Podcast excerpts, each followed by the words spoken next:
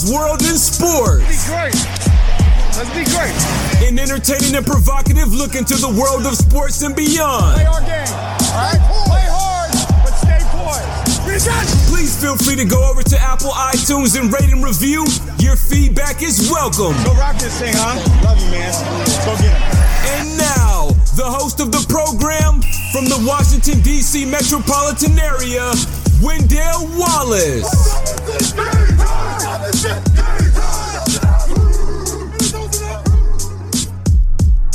Wendell's World in Sports. I'm your host, Wendell Wallace. So glad that you could be with us. I hope everybody is doing well. I hope everybody is doing great. I hope everybody out there in the world today listening to this podcast is taking my advice, is heeding my advice, listening, learning, listening, listening, learning, educating, growing, maturing, listening, learning to those who are needing to be educated, listening, learning. I hope that you're doing that to make this world a better place to be. What's happening? Que pasa? Mi llamo a Wendell Wallace. Bonjour, bonsoir. Whenever you're listening to this podcast, je m'appelle a Wendell Wallace, speaking on Wendell's World in Sports.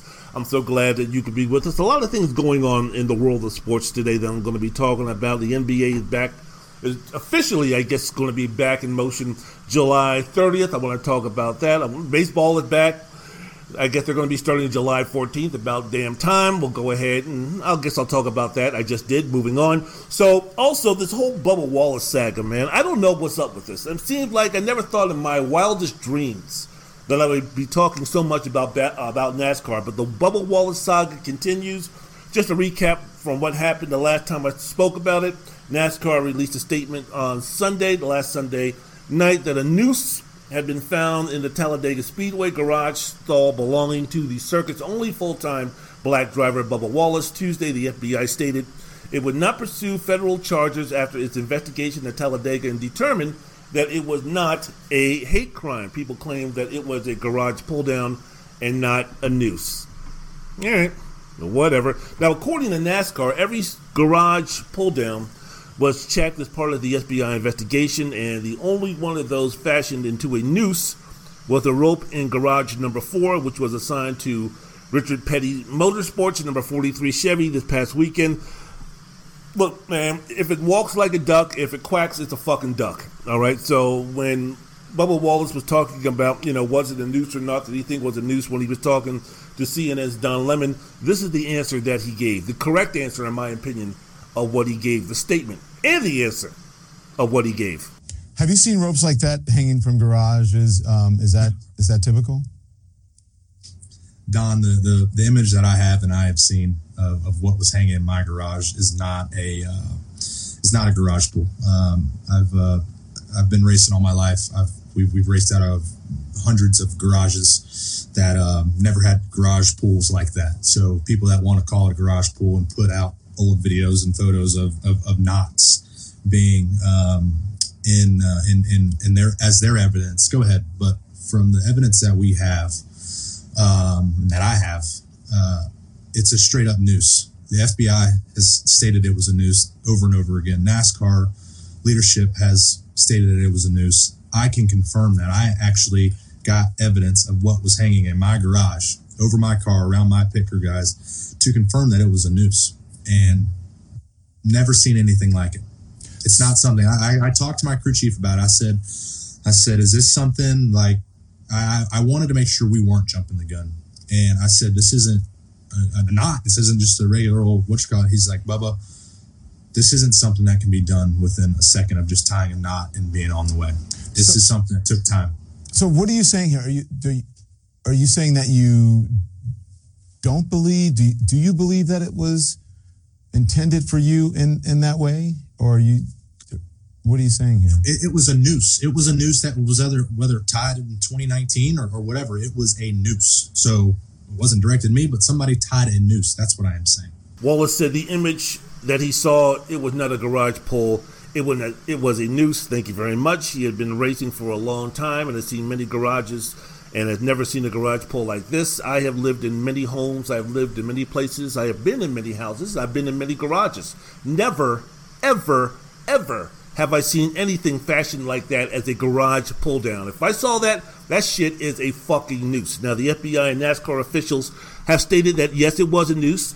Checked with his crew chief to make sure that he was not mistaken in thinking it was a noose. The crew member confirmed it was a noose. So Wallace even went to the extent to say, you know, am I blowing this out of proportion? Should I just go ahead and, you know, run fire when there really is none? Let me go ahead and let me just get a second opinion. Let me check some sources to make sure that I'm not like out of bounds or out of pocket with this. No, everybody was talking about Bubba. That is a noose in my opinion, that is a noose. In the FBI's investigation, that was a noose. In NASCAR's officials' investigation, that was a noose. That is a fucking noose. Now, the statement that Wallace made on his Twitter account last Wednesday regarding this, he said it's been an emotional few days. First off, I want to say how relieved I am that the investigation revealed that it wasn't what we feared it was, which was a hate crime, not a fucking noose. I want to thank my team, NASCAR, and the FBI for acting swiftly and treating this as a real threat. I think we'll gladly take a little embarrassment over what the alternative could have been. Make no mistake, though, some will try. This should not just uh, detract from the show of unity we had on Monday and the progress we've made as a sport to be welcoming environment for all. Now, Wallace had been on numerous media outlets over this past few days when this all came out trying to defend himself, and dispel the rumor that the that he had something to do with placing a noose in his garage because it's really interesting for me to see that when the news did break out in terms of the FBI investigation determined that this was not a hate crime. This had nothing to do of the investigation on whether it was a noose or not. The FBI came to the conclusion that yes, this was fashioned as a noose. The investigation was all about was this something that was a hate crime? Was this intended for Bubba Wallace? Was this something recent that someone trying to scare, trying to intimidate Bubba Wallace and trying to back off some of the things that he's trying to do to make NASCAR more inclusive? Was this something to try to intimidate him from doing that? No, in that situation, the FBI, the FBI said that that wasn't the case. But make no mistake about it, that shit was a fucking noose. And all you fucking dumbass rednecks, and for all you other assholes who sit there and, and, and, are laughing and are taking victory laps because they feel that, you know, NASCAR or your culture of NASCAR, your racist culture of NASCAR has been let off the hook, that the black folks and the liberals and the snowflakes are over embellishing and overreacting and doing all these type of things because you want NASCAR back to what it was, which was back there bringing in the Confederate flag and bringing them all that other bullshit that kind of put NASCAR in the position that it was before all that stuff was t- eradicated, and in NASCAR's attempt to move to the 20th century, or hell, let's even try the 21st century. Let's see if we can get to the 21st century by midway through the 21st century, shall we say. So all of these folks are up here doing victory laps and cheering and drinking their bud and riding around with their Confederate flags on the back of their pickup trucks and all that stupid ass shit down there. This was not a victory for you in terms of dispelling the myth, whether it's true or not, dispelling the myth that NASCAR has a long, long, long, long, long way ago in a long history of this type of stuff to determine that if someone found a noose in the garage of the only black driver that's in your sport, that they would go to the conclusion that yes, this was something regarding a hate crime. Walks like a dog, duck, talks like a duck, that shit is a fucking duck. It just happened to be that it was a geese or another type of flying animal. So again, Wallace, Bubba Wallace has been on numerous media outlets Again, showing the solidarity, showing the courage, showing the strength to say just because the FBI was saying that it wasn't a hate crime, make no mistake about it, this shit was a noose. And the comments he made when asked if the noose was, you know, a hoax or staged by NASCAR in an effort to justify the removal of the Confederate flag, this is the comment that Bubba Wallace had determining that situation. Yeah, just like uh, Steve Phelps said, it offends me that people would go to those measures. But again, I'm not shocked. Uh, people are entitled to their own opinion to make them feel good, whatever make them help them sleep at night. Um, but it is still an ongoing investigation with the FBI. I can now say I've talked to the FBI. Never thought that would happen, um, but it's just uh, it's just unfortunate circumstances and in, in, a in a terrible time that we're in right now. Year 2020 will be one year to for sure forget. Um, moving forward. But you know, it's it's it's simple-minded people like that, the ones that are afraid of change. Um, they they use everything in their power to defend what they stand up for, and instead of trying to listen and understand. Uh, what's going on and, and like I said, it's still an ongoing investigation. We're still trying to figure out whoever did this crazy act to trying to pinpoint it on somebody and, and just go through it all. So it's you know I think it was better for me not to see it directly. I don't know how I would have reacted, um, but it's all in their hands now, the FBI's hands to to go through everything and try to figure it out. Offensive to him that people would think that he would go to those measures. Of course, like like like Bubba Wallace needs to go ahead and do something that outrageous to let people know that you know NASCAR has a history of racist behavior. That somehow NASCAR has not really have been has really hasn't been an inclusive sports for all of diversity, for all of the genders, for all of the races, for all of those who come from different places. Yes, that the kind of to kind of, you know, bring home the message. Let Bubba Wallace is sitting there talking about, hey, I got an idea. Let me fasten a noose let me put it over my garage, and then I'll yell and scream and talk about, oh my goodness, the white folks are out to get me, the rednecks are out to get me, the southern folks are out to get me, the die-hard race car fans are out to get me. Oh, woe is me. So to think that Bubba Wallace would do something like that is, is, is ridiculous, is outrageous, is idiotic, is ridiculous. So he said that he, he said, in fact, he said he wasn't shocked people are entitled to their own opinions. That's what he said, no matter how ignorant or racist they are. That is true. We live in America. You can be ignorant, you can be stupid, you can be bigoted, you can be intolerant, you can be all those things.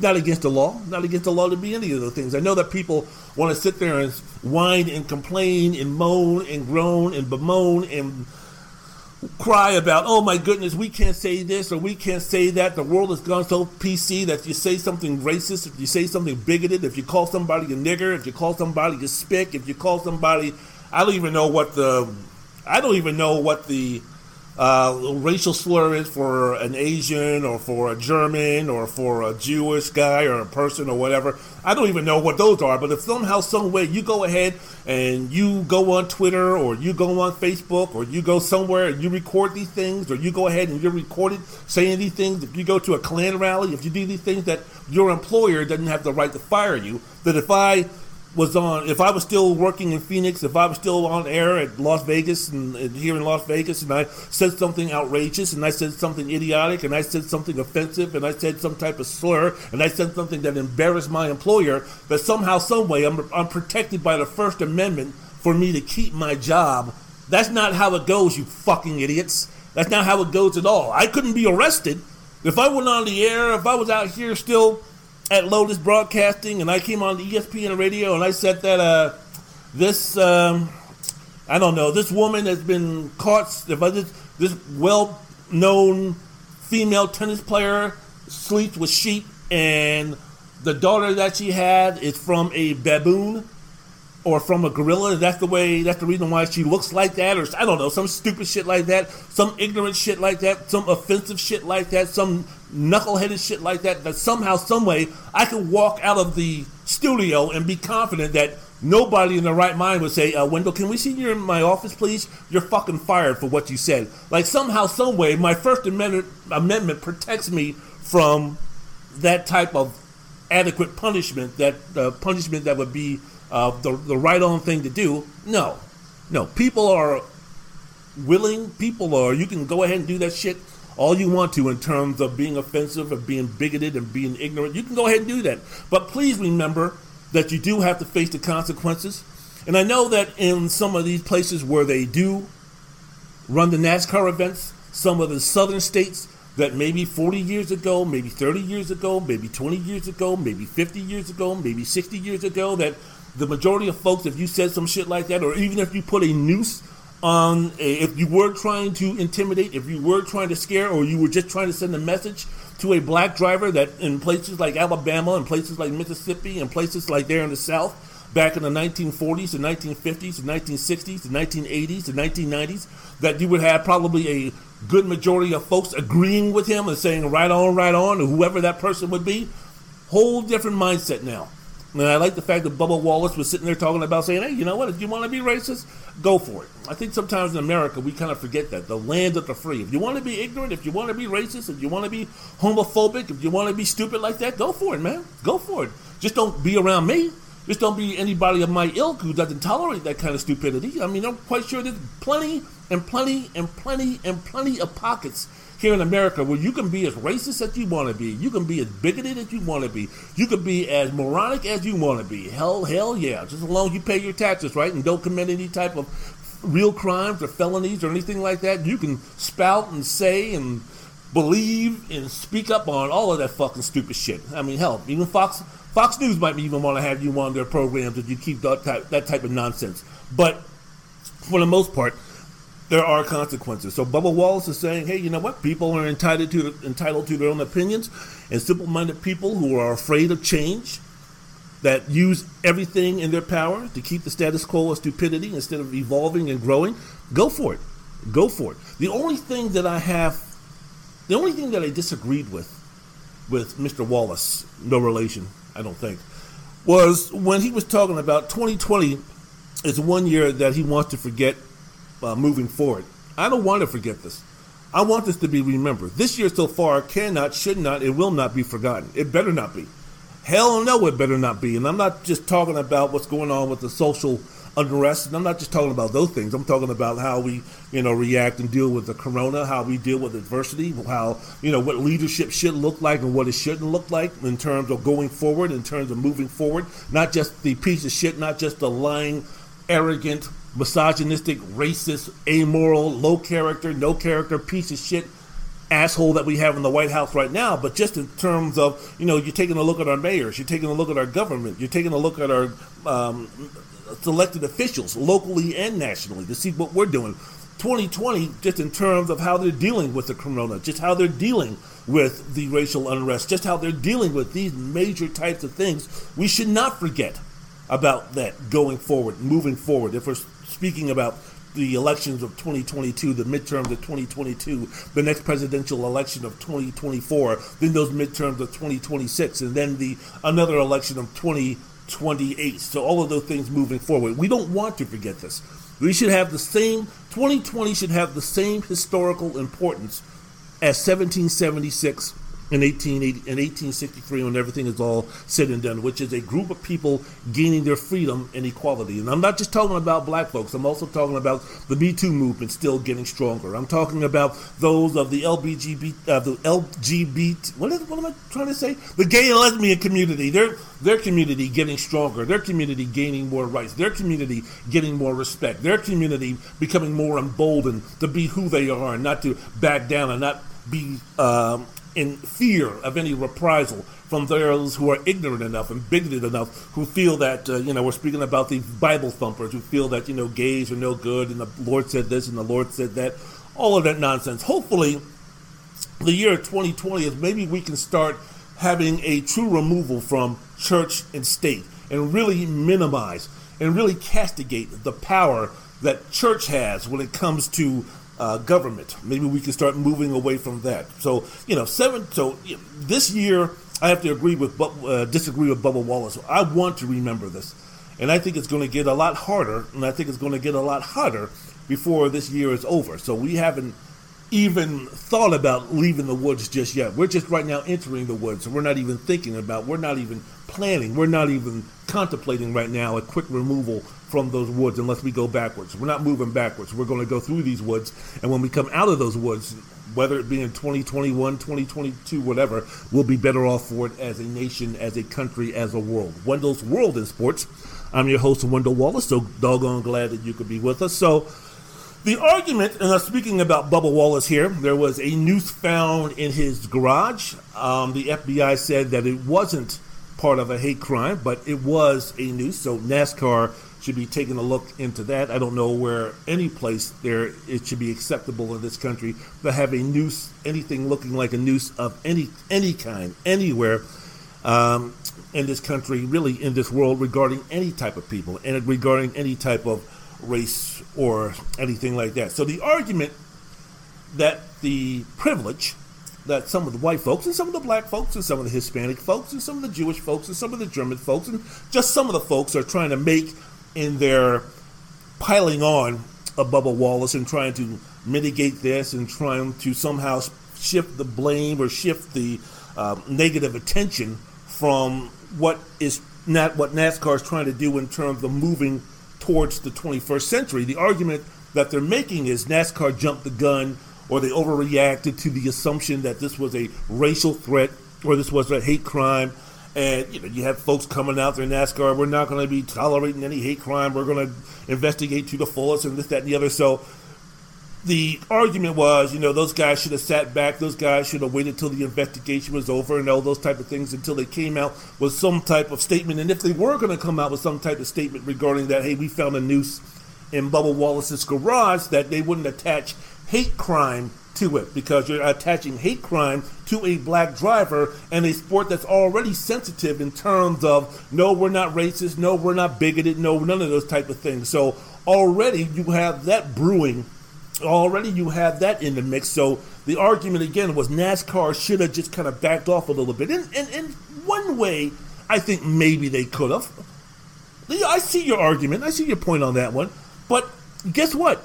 I'm glad that they did come out, come out and, and say those type of things because the history and the present day prejudice and racism that the sport of NASCAR is known for, whether you think it's right, whether you think it's wrong, whatever, NASCAR doesn't allow, doesn't, they, they're not given the benefit of the doubt for us to sit back and go ahead. We should go on the assumption that this was a hate crime. And you know what? If it turned out that it wasn't, which it wasn't, good.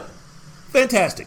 But due to what's been going on the past couple of days, due to your reaction on speaking about some of the core group members who are fans of the sport, and we're speaking about the educational level. We're speaking about the intelligent level. I'm not. I'm not. I'm not speaking about everybody in the sport of NASCAR. I'm not doing that at all. And maybe. And maybe I'm stereotyping. Maybe I'm right now being no better than those idiots who are sitting there talking about the Confederate flag is part of our history and it's our tradition. So how dare these snowflakes. How dare dare the far left? How dare those people go ahead and take that heritage, take that pride away from us? Maybe I'm on that level right now, and if I am, fucking.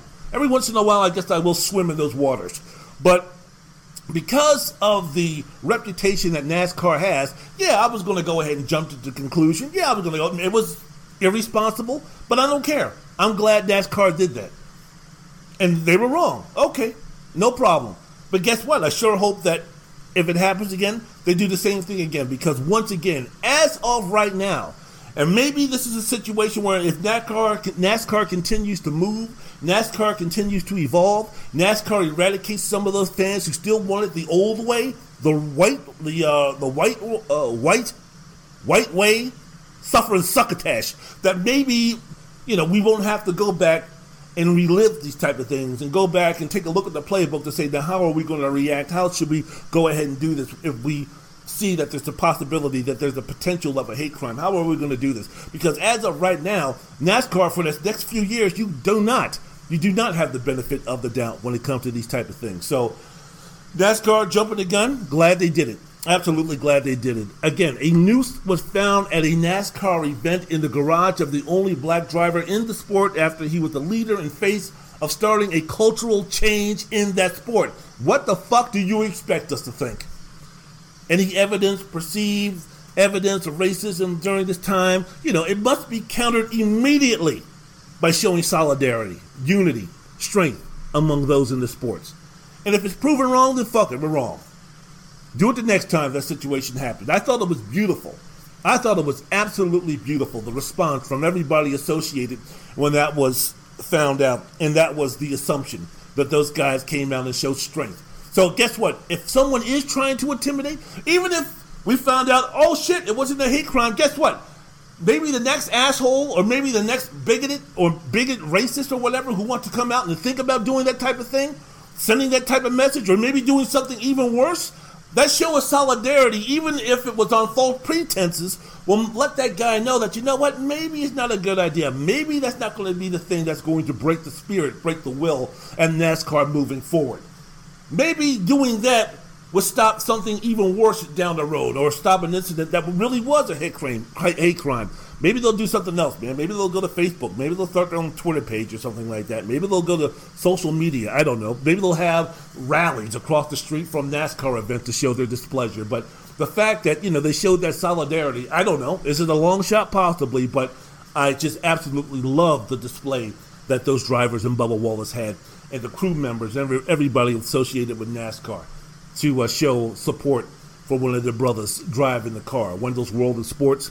I'm your host, Wendell Wallace. So glad that you could be with us speaking about the NASCAR. And again, it was just interesting to me that the people who were the happiest that it wasn't a, a hate crime in terms of the, the noose in Bubba Wallace's garage were the ignorant, privileged bigots that are still upset and disgusted that there's that their sport is changing and becoming more inclusive and not their out of date, antiquated, racist terms. I, I, I, just thought that you know, man, this ain't gonna change anything. Did you what? Did you guys really think that? Oh, doggone it! Guess what? NASCAR jumped the gun and it wasn't a hate crime. It really wasn't. It was just a garage door. Oh, really even was in the news. Well, I guess we can go ahead and put back the Confederate flags. I guess now the Confederate flags are welcome back at NASCAR events. Did you really think that was going to happen? Do you really think that NASCAR was going to sit there and say, oh shit, we fucked up, man. I guess the only thing we need to do now is bring back the Confederate flag. Let's just go backwards and bring it back to where it was before. Doggone it. Let's go ahead and ostracize and deify and vilify Bubba Wallace because I, I love. You should go to Bubba Wallace's uh, Twitter page you, you should go to some of these things regarding NASCAR and just take a look at the comments. Just listen to these comments. It's hilarious. It's sad. it's almost like I have to kind of remember that this is just a small portion of what's going on. This I don't even know if it's the more majority. I don't even know what type of percentage it is. And I guess moving forward we'll kind of get a better idea. But it's just hilarious sitting up there like these people were just glee. These people were just so happy, like yeah, not not because thank goodness you know we don't want anything to happen to any human being who's not a child molester or a child killer or a rapist or anything like that. We don't want anything happening to a civilized human being, regardless of their thoughts or their feelings or anything like that toward different subjects, who, which I might agree with. I mean, you, like, again, again, you can be a racist, you can be a bigot. Hey, you know what? If you're not committing any violent felons, if you're not bothering me, I don't give a fuck. Do what you need to do. But you know, just the absolute glee that these jackasses took in terms of, see, I proved, I proved you wrong, NASCAR. See, this like somehow, some way, this was NASCAR's way of saying, ha ha, I told you taking down the Confederate flag was the, the wrong thing to do. Uh huh, I told you that having the ability to kneel during the national anthem was the wrong thing to do, was not patriotic, was not American to do. It's like, what the fuck are y'all talking about? What the hell are y'all talking about? Should he, should NASCAR have waited for the FBI investigation to conclude before making a show of solidarity and togetherness for Wallace? Fuck no. Again, I loved it.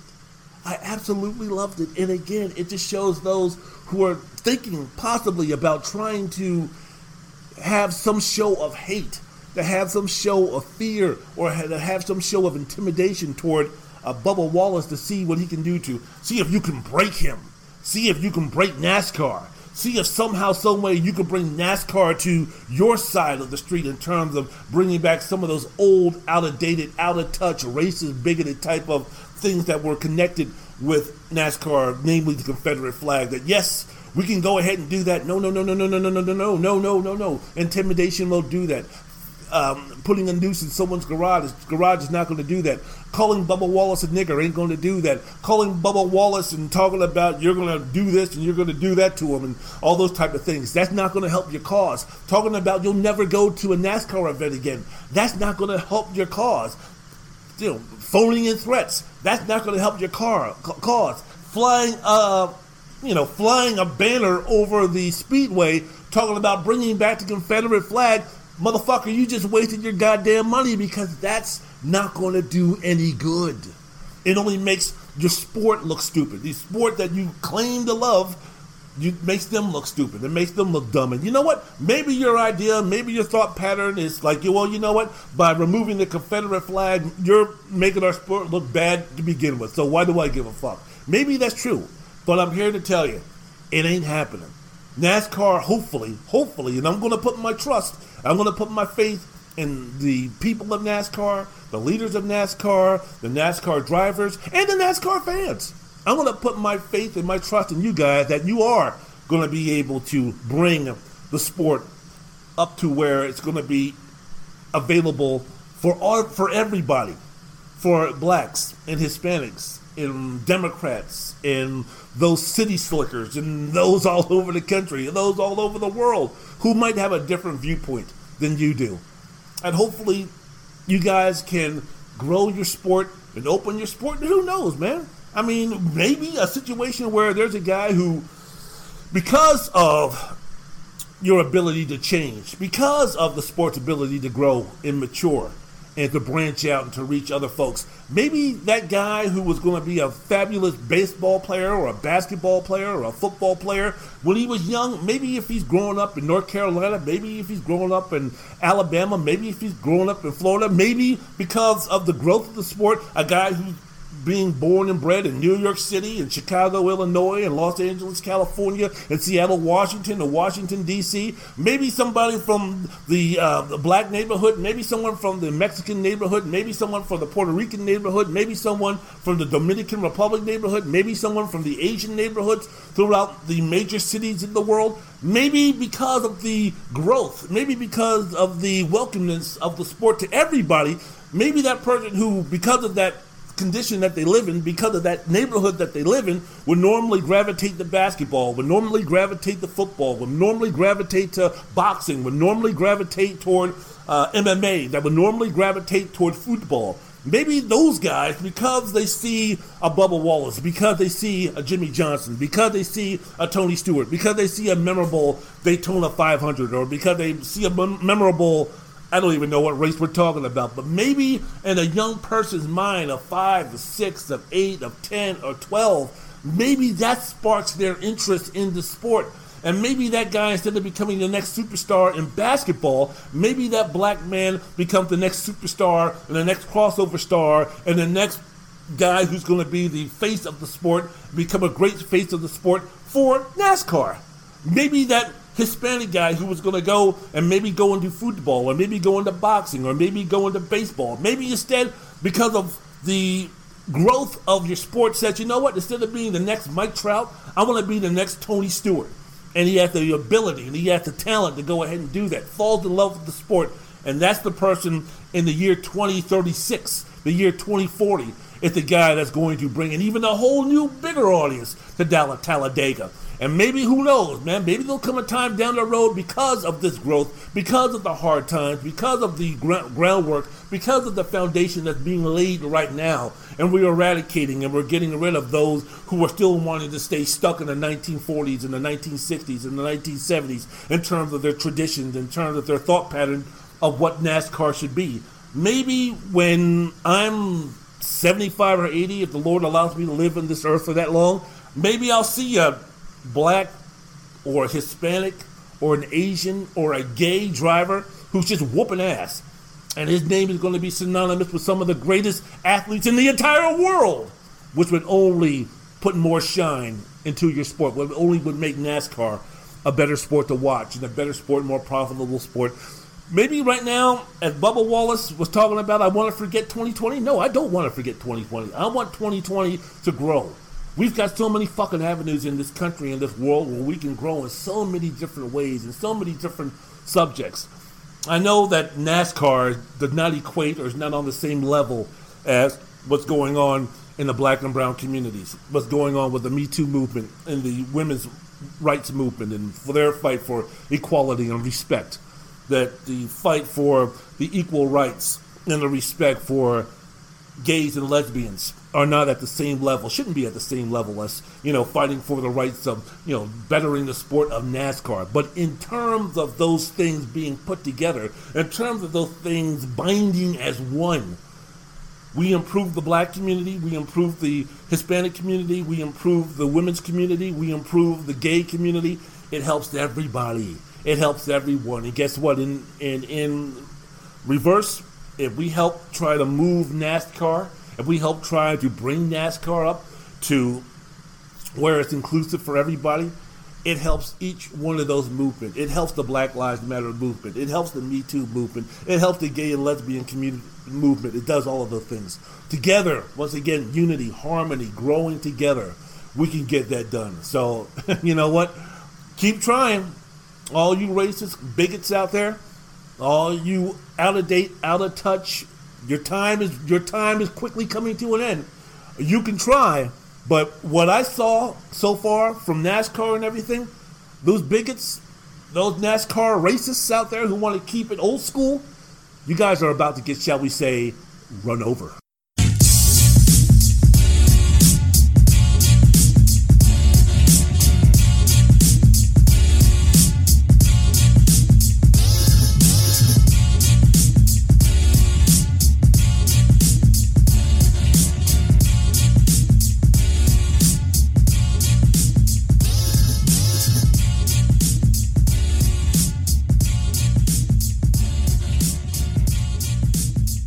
Wendell's World in Sports.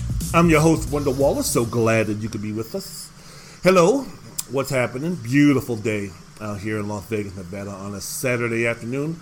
This will probably be posted on Monday. Busy week I had this week, so I really didn't have the time to carve enough time to uh, go ahead and to uh, record something. So maybe some of this stuff is out of date. Maybe the stuff is past its expiration date. But you know what? I'm going to bring it back to life because these are the things that I want to talk about that I've been wanting to talk about for a while. When the whole deal with Bubba Wallace came down with the news, I was recording the latest video, so I really didn't have the latest video. I was recording the latest podcast, so I really didn't have a chance to um, to say anything about that. But now, again, this is my opportunity. This is my window of opportunity to record something to let you know how I'm feeling, what my thoughts and feelings are, and I'm so glad that you're taking the time to listen to this. Wendell's World and Sports, the podcast.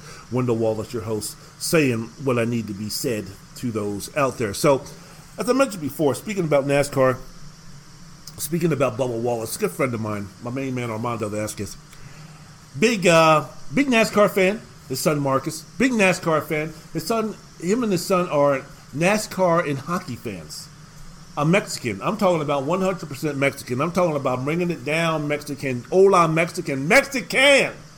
That's what my man Armando Vasquez is. We're talking about hockey and NASCAR? Woo! Wait! But, love them.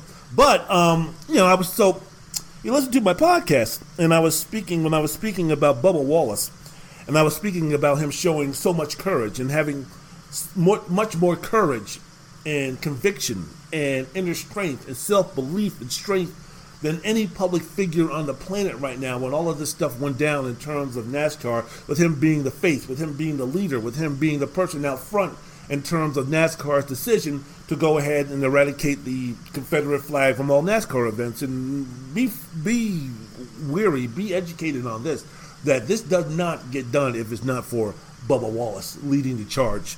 And that's one of the reasons why people a certain portion of NASCAR fans don't like him right now. But, you know, I said it before on the podcast that I said that, you know, he's showing more conviction than anybody on this planet right now concerning this matter. This matter, and we're speaking about LeBron and Kaepernick and my still my president Barack Obama and any political figure or public figure of any walk in life, actors, comedians, I don't care who you name it right now. In terms of what Bubba Wallace is doing, in terms of what Bubba Wallace is showing, in terms of his strength and his courage and his conviction, he's the leader of the pack. Which means when everything is all said and done, and this chapter is written in the sports and history books, and it's being taught in middle school, and it's being taught in history school and it's being taught throughout the, the school system. In the year 2050, Bubba Wallace's name will hopefully be synonymous with the leaders in the history of sports that made the social change better, that made it easier for the Black Lives Movement to gain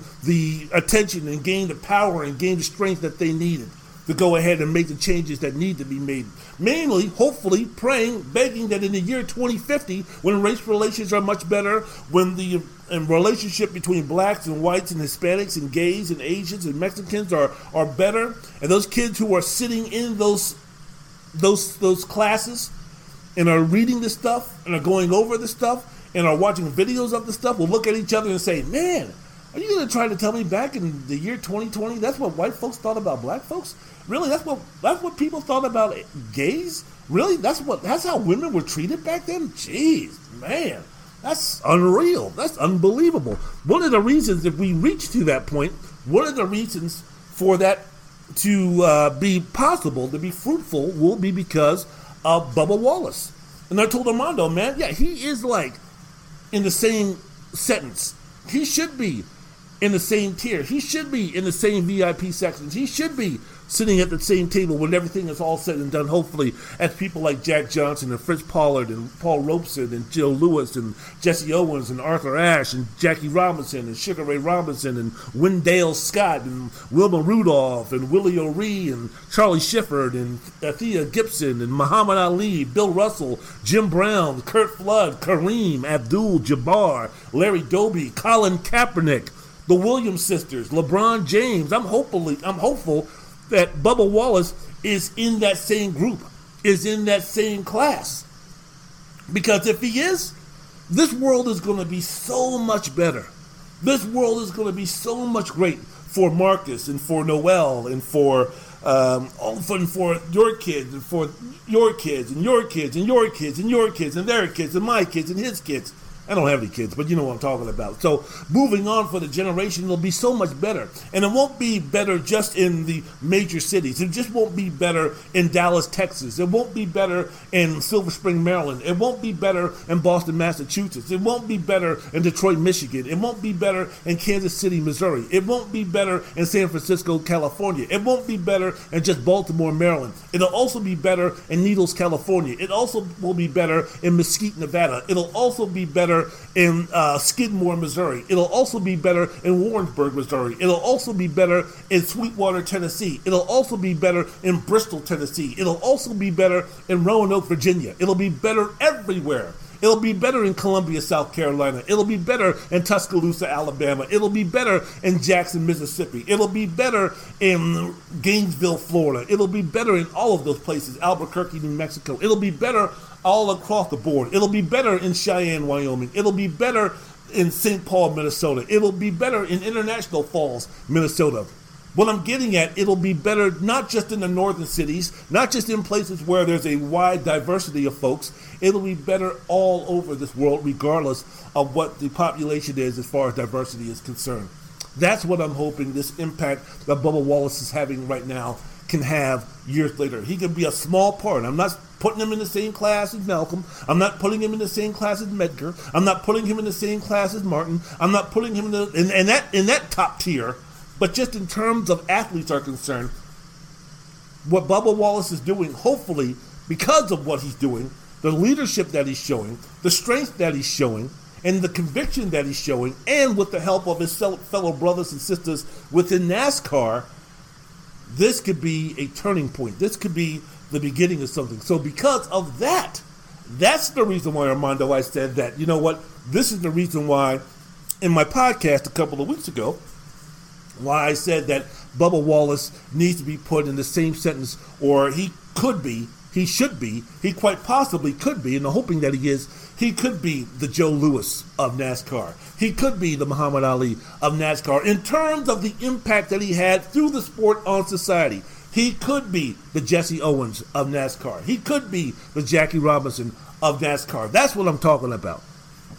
Because of him, society is better. Because Jackie Robinson did what he did in 1947, because of what Larry Doby did and the courage that he showed with the Cleveland Indians in 1947, because of what Jack Johnson did beating the Great White Hope James Jeffries in July of 1910, July 4th of 1910, he helped move society. Because of what Joe Louis did, knocking out Max Schmeling in 1938 in one round, or 1936 in one round, one of those two years, that's the reason why Joe Louis was able, through his boxing, through his athletic feats, was able to uplift the country. Folks like Medgar, folks like Malcolm, folks like Martin, different way of moving the society. Folks like Thurgood Marshall, different ways of moving society forward when we're speaking about coming from the black man's point of view. All different ways. People that I just mentioned before, like Jackie, like Muhammad, like Bill Russell, like Kaepernick, like Kareem, like Willie O'Ree, like Fritz Pollard, like Paul Robeson, They use their platform as being great athletes to help move the society, just like Otis Redding did with his music, just like Sam Cooke did with his music, just like James Brown did with his music, just like Motown did with their music, just like Stax Record did with theirs, just like um, oh my goodness gracious, Natalie uh, Natalie Wood, oh Nat King Cole, thank you very much, Natalie Cole, that's what I'm thinking about. Just like Nat King Cole, we have different places in terms of where we get to. Arthur Ashe did it with his tennis. Althea Gibson did it with her tennis. Muhammad Ali did it with his boxing. Willie O'Ree did it with hockey small steps, each contributing to move forward. You know, if you got to make $5 million to get somewhere, you're not going to be able to do it by asking one person to give you $5 million, right? And we're speaking about those campaigns. What are these presidential candidates talk about? Hey, man, contribute, contribute, contribute, contribute, right? Isn't that what Bernie Sanders was talking about? I don't need big time donors to get to the high number of donations, the high amount of numbers that I can have for my campaign when he was running for president. I've got people who are giving me $5, $10, $15, $20, $2, $5, $3.86, $4.25. I've got those, and it adds up and accumulates to where it gets to the place where you want to go. Yes, can Bubba Wallace have the same effect on society 30 years from now that Jackie, Rob- that Jackie Robinson did, that Joe Louis did, that Muhammad Ali did, that possibly LeBron James did? No, may, may, probably not. But guess what? His contribution, his conviction, his willingness to stand for what he believes in, to help change, to help change for the better, to help move the sport of NASCAR of all places, where there's not really a diverse field. That helps. In a small way, that helps. You know, people sit there and talk about, well, what impact has the Williams sisters had when you take a look at the uh, amount of black tennis stars on the female side of things since Serena and Venus came to the um, came to play tennis and they were prodigies and the story that they had remarkable, unbelievable. But what impact had they had when people take a narrow-minded look to say that, well, I don't see the next Venus Williams. I don't see the next Serena Williams, AE, a black girl who's going to be dominating for years to come. That's not the point. That's not the point at all. The point is because of the Williams sisters coming on tour and doing what they had to do and going through that bullshit that they had to go through with Indian Wells and having to go through all of the ignorance and the stereotypes and the bigotry and the racism that they face, not just here in America, but when they traveled all over the world and people looked at them almost like a curiosity because when you had these tennis tournaments all over the world, you didn't have too many black women out there playing for the most part. And then the Williams sisters came out there, and they came out there with their father, who was boisterous and who was out there and in your face. And then you had these girls with these braids, and you had this incredible story behind them and where they came from and the fact that they didn't go to Dick Bollettieri school to get great and these girls weren't playing tennis by the time they were 11 years old turning pro like Andrea Jaeger or Tracy Austin or anything like that. So not only were people curious and compelled by their story, but also because of the fact that they were black. So they took the time to get to know these girls and the better that they got and Venus started winning championships and becoming number one in the world. And then Serena became the greatest tennis player who ever lived. I'm sorry, Martina Navratilova or Margaret Court. She became the greatest tennis player who ever lived. Speaking of Serena Williams, all of a sudden now, other folks from other places around the world, all of a sudden, maybe they started changing their thoughts and their thought patterns about what black folks were all about, what black women were all about. Serena and Venus changed the minds, they changed people's thinking, not just at Indian Wells, not just down in Florida, not just at New York and with the U.S. Open, all over the world. That all of a sudden now people were starting to all of a sudden take a look differently at black folks like me and like Mikel Davis and like Sidney Davis and like Mark Lawrence and like everybody else and like Flavius Galloper and all the folks and all the black folks that I know, like Kevin Hamilton, all of the folks that all of a sudden now people are looking at us a little bit differently in terms of, oh, okay, I used to have this thought pattern about you guys. I used to have this ignorant stereotype about you guys. But because of the Williams sisters and my love for the Williams sisters, it kind of got me a little bit more educated to have me learn that, oh, those stereotypes that I was taught, those really aren't true. So, okay, we're not judging the impact of the Williams sisters based on how many black women tennis players are dominating the sport.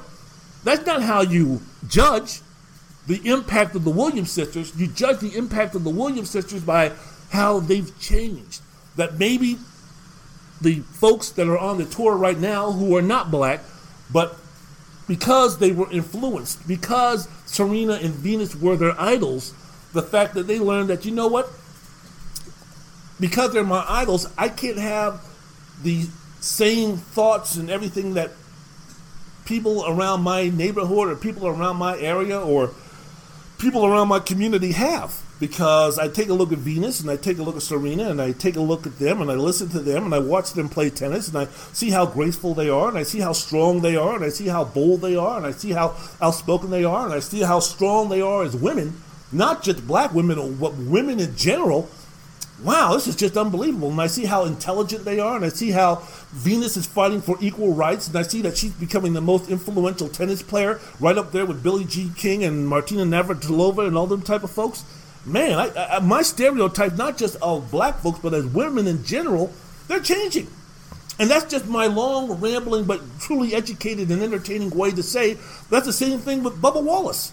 Bubba Wallace, I'm not expecting 10 years from now, and NASCAR fans, you can take a deep breath on this. I'm not thinking that 10 years from now, that in a crowd of 30 cars, I don't even know how many cars race for NASCAR, but I'm just going to throw out an arbitrary number. I'm not saying that, you know, 15 years from now, then in a field of 30 cars, you're going to have 20 black drivers and five Hispanic black driver, uh, five Hispanic drivers and two Asian and one white. Don't worry, NASCAR, y'all ain't going to turn into the NBA or the NFL. Don't worry about that. But yet and still, those drivers and those 30 cars, let's say for instance, in 20 years, if those 30 cars, if 26 of those drivers in those cars are white, three are black, one is Hispanic, and out of the four minorities, only one of them really had a chance to win.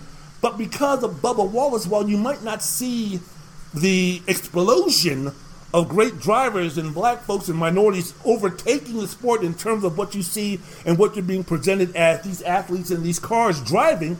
But you know what? But because of Bubba Wallace, You'll see more diversity in the fan, in the stands. You'll see more black folks in the stands. You'll see more Asian folks in the stands. You'll see more blacks and Asians and gays and lesbians in the pit crew. You'll see more women as far as being associated with the sport. So because of that, those people who are in the stands, those white folks who are sitting next to those black folks cheering on that white driver to win a race, it's coming from love. It's coming from education. It's coming from tolerance is coming from learning about each other.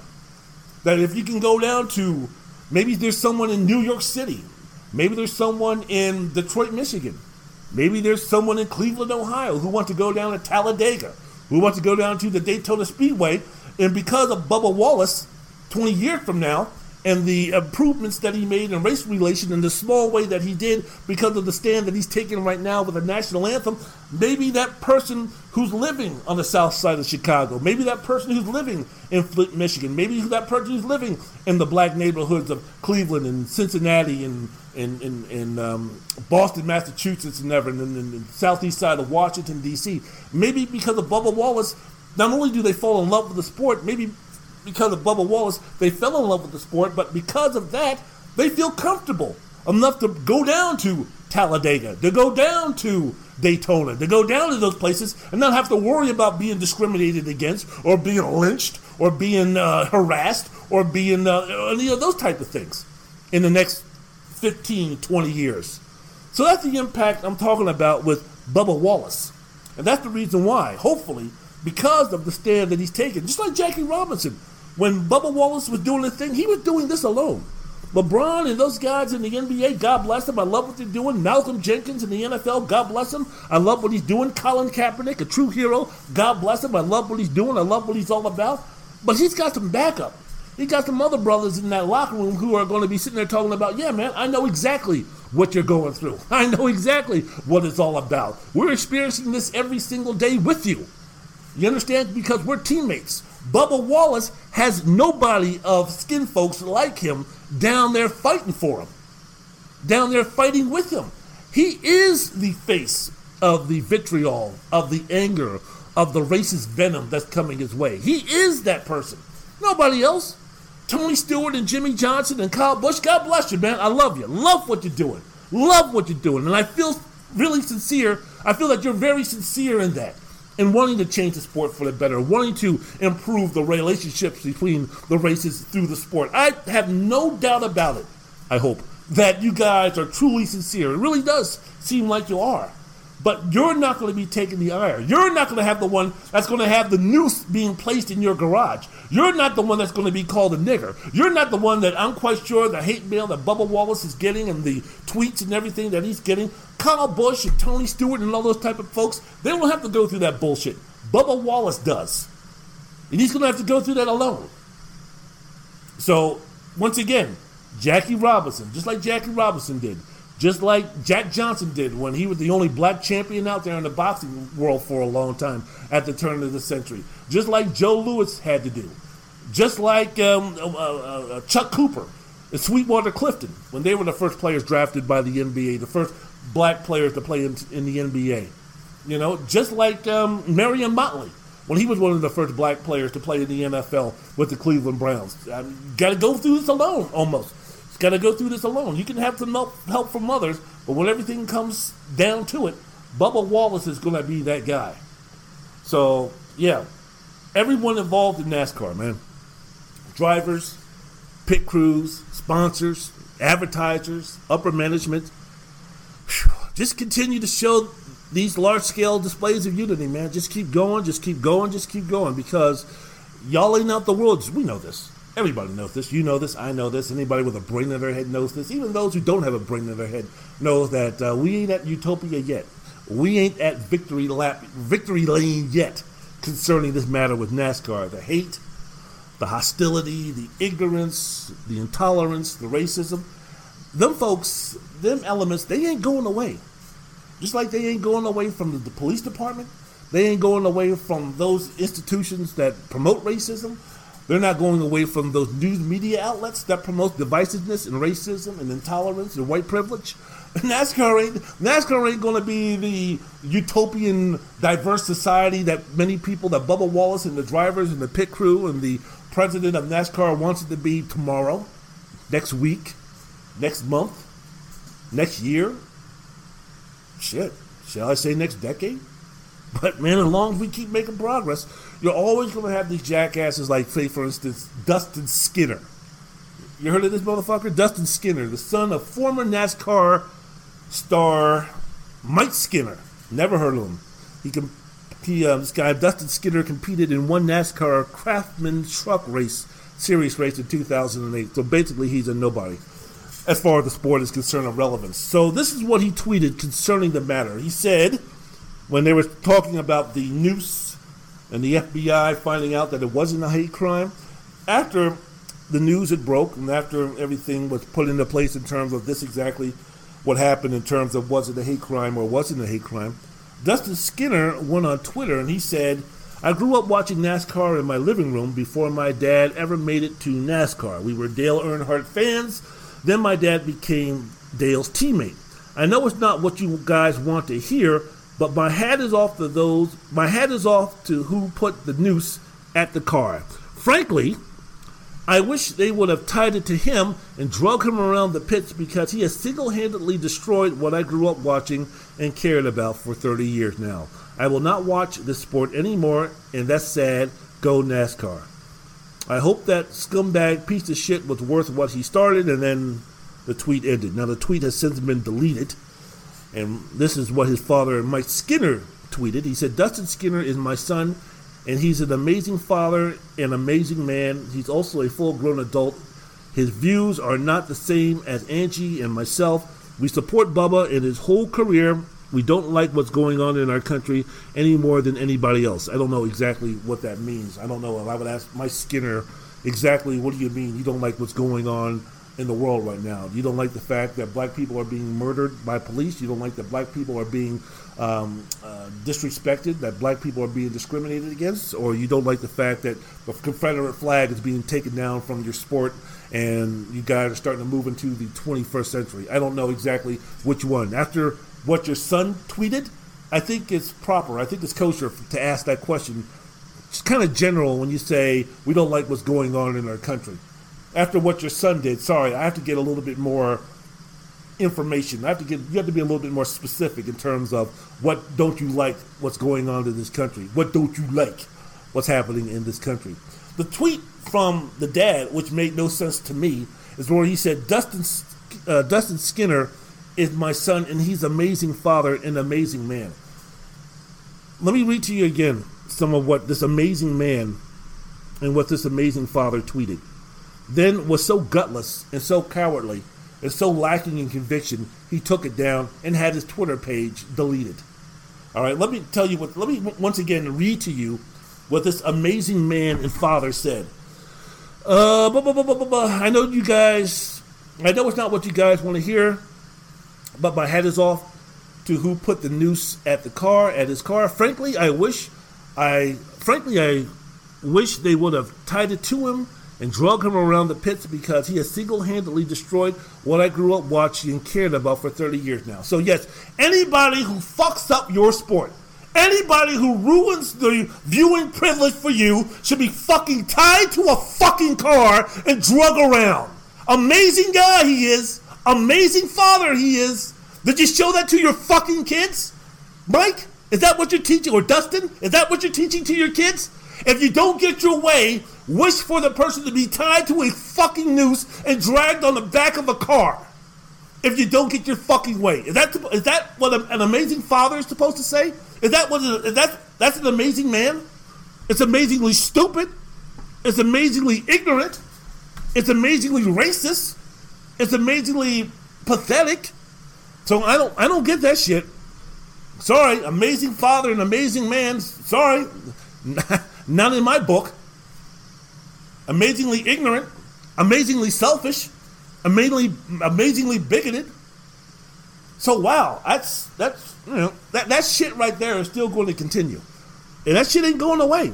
And I'm quite sure, not many, not many. I'm not going to sit there and paint a broad brush. I'm quite sure it's a small minority, but I'm quite sure that small minority was kind of like, yeah, yeah, yeah, D skin. That's what I'm talking about. Drag that nigger through the streets. Can't even use the Confederate flag no more. Divisive. He's divisive. The same people that will call Bubba Wallace a nigger are the ones who are talking about him being divisive. He's the one that's ripping the race apart. He's the one that's tearing this country apart. That nigger, Bubba Wallace. You get that? How how did that work? How, in some way, somehow? Now, of course, those people would never say that to my face. They would never say it to your face. They would never say it to your face. But within their friends, within those who speak like that and who have those types of thoughts and feelings, oh, they throw that N word around. I'm quite sure they throw it around quite, quite frequently when they're hanging out with their boys, or their gals, or their sons, or their daughters, or their parents, or their grandparents, or their cousins, or their nieces and nephews. Oh, I'm quite sure that they throw that shit around frequently, the N word. And within throwing that word around, after watching Laura Ingraham, after listening to Rush Limbaugh, after watching Michael Savage, after they got it on the OAN network, after up there watching that type of bullshit and that type of lies and that type of divisiveness, I'm quite sure they're up there after throwing out that N word, talking about that N word, that N guy, Bubba Wallace, destroying the country, ruining the country, tearing the races apart, tearing the fabric of this country apart. Interesting very, very interesting. Wendell's World of Sports. I'm your host, Wendell Wallace. So glad that you could be with us. So the sport needs to continue. Speaking of NASCAR, needs to continue to show the support for Bubba Wallace, man. It really does. Because again, if you need any more evidence, go to the Twitter comments. Another comment from stories from stories about uh, Wallace and NASCAR's, and the stories about the vitriol concerning uh, Bubba Wallace. Just check the comment page just check. I, just check all that kind of stuff. I checked the comment section from the story with Dustin Skinner and what he said. Folks were sitting there talking about, well, you know, Bubba Wallace, he's the one that's, you know, really ruining the. he's the one that's, you know, bringing all this stuff out. He's the one that's, you know, he still bringing up the noose issue and everything like that, not taking any, any responsibility. The high majority of them. So this is still a situation where we need to be vigilant we need be, to be persistent. And again, every single thing, and I, I, I said it on my last podcast, Lift every voice and sing till earth and angel, till earth and heaven rings. The black national anthem. Lift every voice and sing. Fuck it. Do it at a NASCAR event. Yeah, at the beginning you'll get booed, you'll get hissing, you'll get all types of nonsense. You'll get people flipping out and wigging out and losing their minds. But uh, I think it would be a great idea. And again, you know, the black national anthem is for everybody. Just like the national anthem is for America itself, the black national anthem also should be for everything that stands for America moving forward. But I already talked about that in my other podcast. But yeah, so for NASCAR, as I end the discussion about NASCAR, hopefully for the last time in a long time, hey, guys, keep doing what you're doing. Bubba, keep doing what you're doing. Help us. Help us in any way that you can. Help us, help every community, help as many people as you can through your sport. Grow, learn, listen, and become the solution to the problems of what ill America today.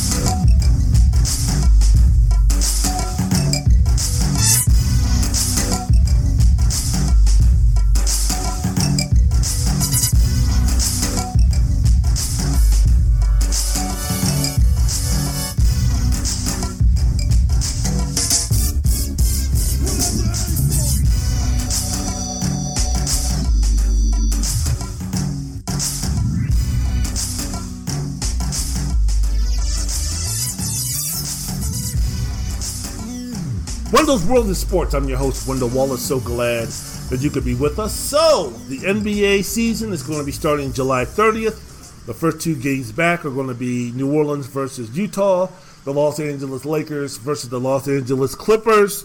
Welcoming back the season for everybody for, for the greatness of the wonderfulness of the NBA returning.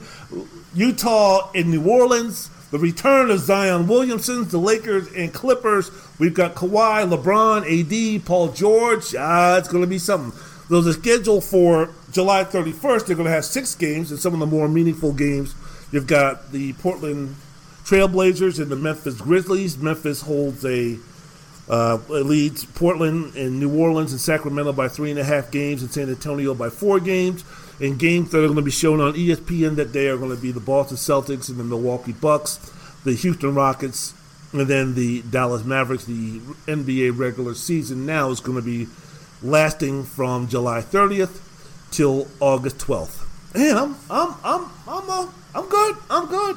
I'm good. I'm good. I'm good. I'm good. I can't even. I don't even know how to prognosticate. I don't even know what it's going to look like when we come back. I don't know. Now, my first thought was that you know how many of these guys are going to come back out of shape? How many guys are not going to be ready to play?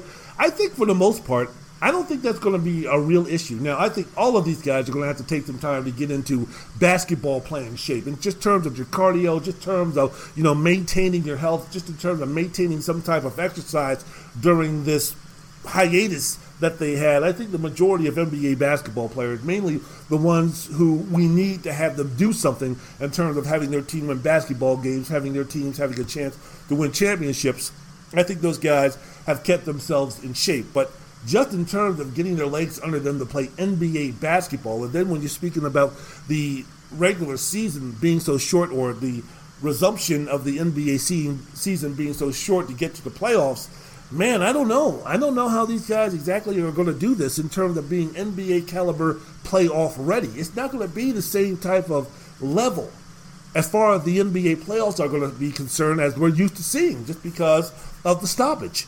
So that'll be, I, I just, I don't know. And we're, again, we're speaking about an entirely different environment.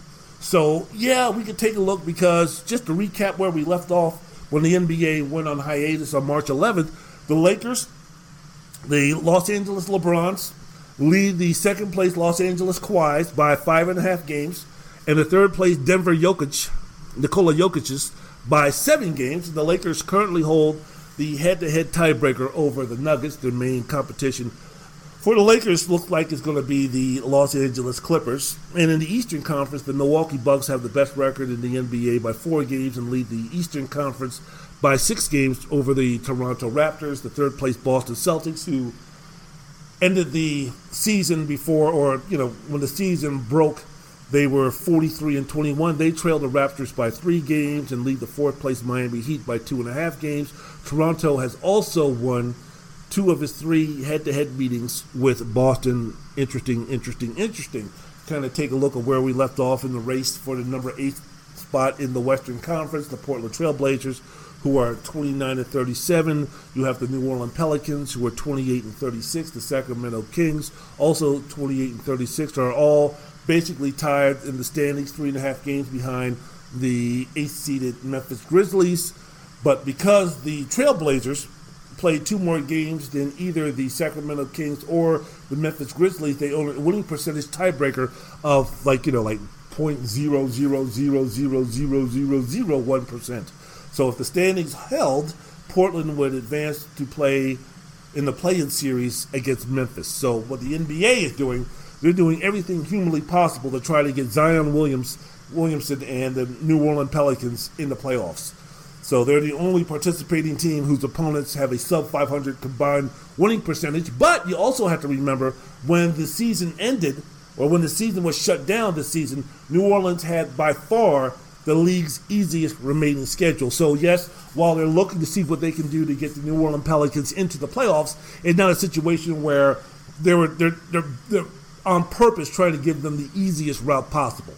You know, they're not saying, yeah, we're going to bring back the Golden State Warriors. And Golden State, do you mind leaving Steph Curry and Draymond Green and others behind and bringing your G League team so we can see, so we can play the Pelicans, oh, I don't know, like 14 times to see what we can do to get them into the playoffs. So it'll be interesting. My main deal, especially when we're speaking about that Thursday, July 30th, the first game back, I'm really going to be interested to see how healthy is Zion because the list of injuries since being drafted have been long for Mr. Williamson. He played only a few minutes during his summer league debut, and he bruised his knee was forced to miss the remainder of the summer league action. And if you remember, he was also way out of shape coming into the summer league. Remember when he got that rebound, or the one guy underneath the basket? I forgot who they were playing, but he got that rebound, and Zion just kind of said, "Give me that shit!" And he dunked it on him and flexed and everything, and that was the highlight of the summer league. And after that, Again, he got that knee injury and being cautious and being concerned about the long term health of Zion that David Griffin, the GM of the Pelicans, said, time to shut it down, shut it down. So, because of that injury, he didn't play in any more summer leagues, uh, summer league games. And again, he was out of shape.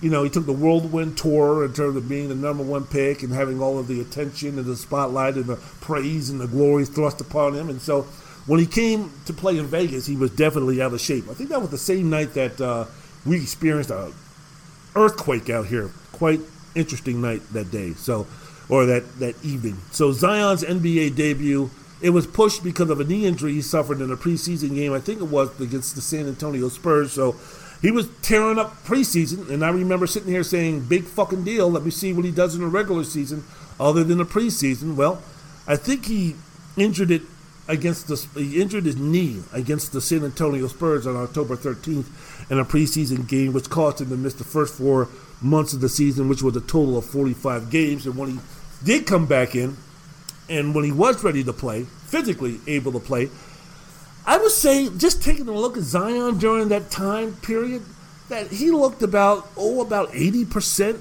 healthy wise.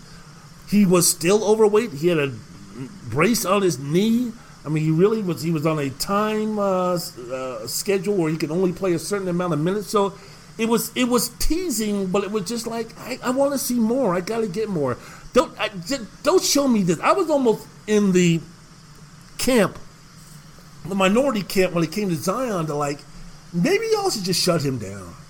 I mean, maybe y'all should just go ahead. Just he, he, he got some games in. He showed y'all what he could do just shut him down right now, get him fully healthy, and then have him come back for the uh, 2020-21 season, whooping ass, taking names, and physically be in the same shape or even better shape than he was when he was tearing it up at Duke University. But uh, this pandemic came along, shut down the season. Now you're speaking about you know, coming back in July, so all of April, all of May, all of June, we're speaking about Zion has had over three months to get himself ready to play NBA basketball. And according to the Pelicans GM David Griffin, Williamson is in great shape. That's what he said. He said Zion has been diligent about taking care of himself. He's in a good space physically and mentally. And another team source for New Orleans said he's going to shock some people, which is awesome, which is exactly what the league wants him to do. because he is the heir apparent. I have mentioned this before on many podcasts before this whole pandemic hit, before the spotlight, before the star issue and topic was placed on what athletes can do as far as social justice is concerned and everything. My thing concerning the NBA was you have now almost like the beginning of the changing of the guard. And it's happened, especially this was spotlighted strong when Jordan was nearing the end of his reign.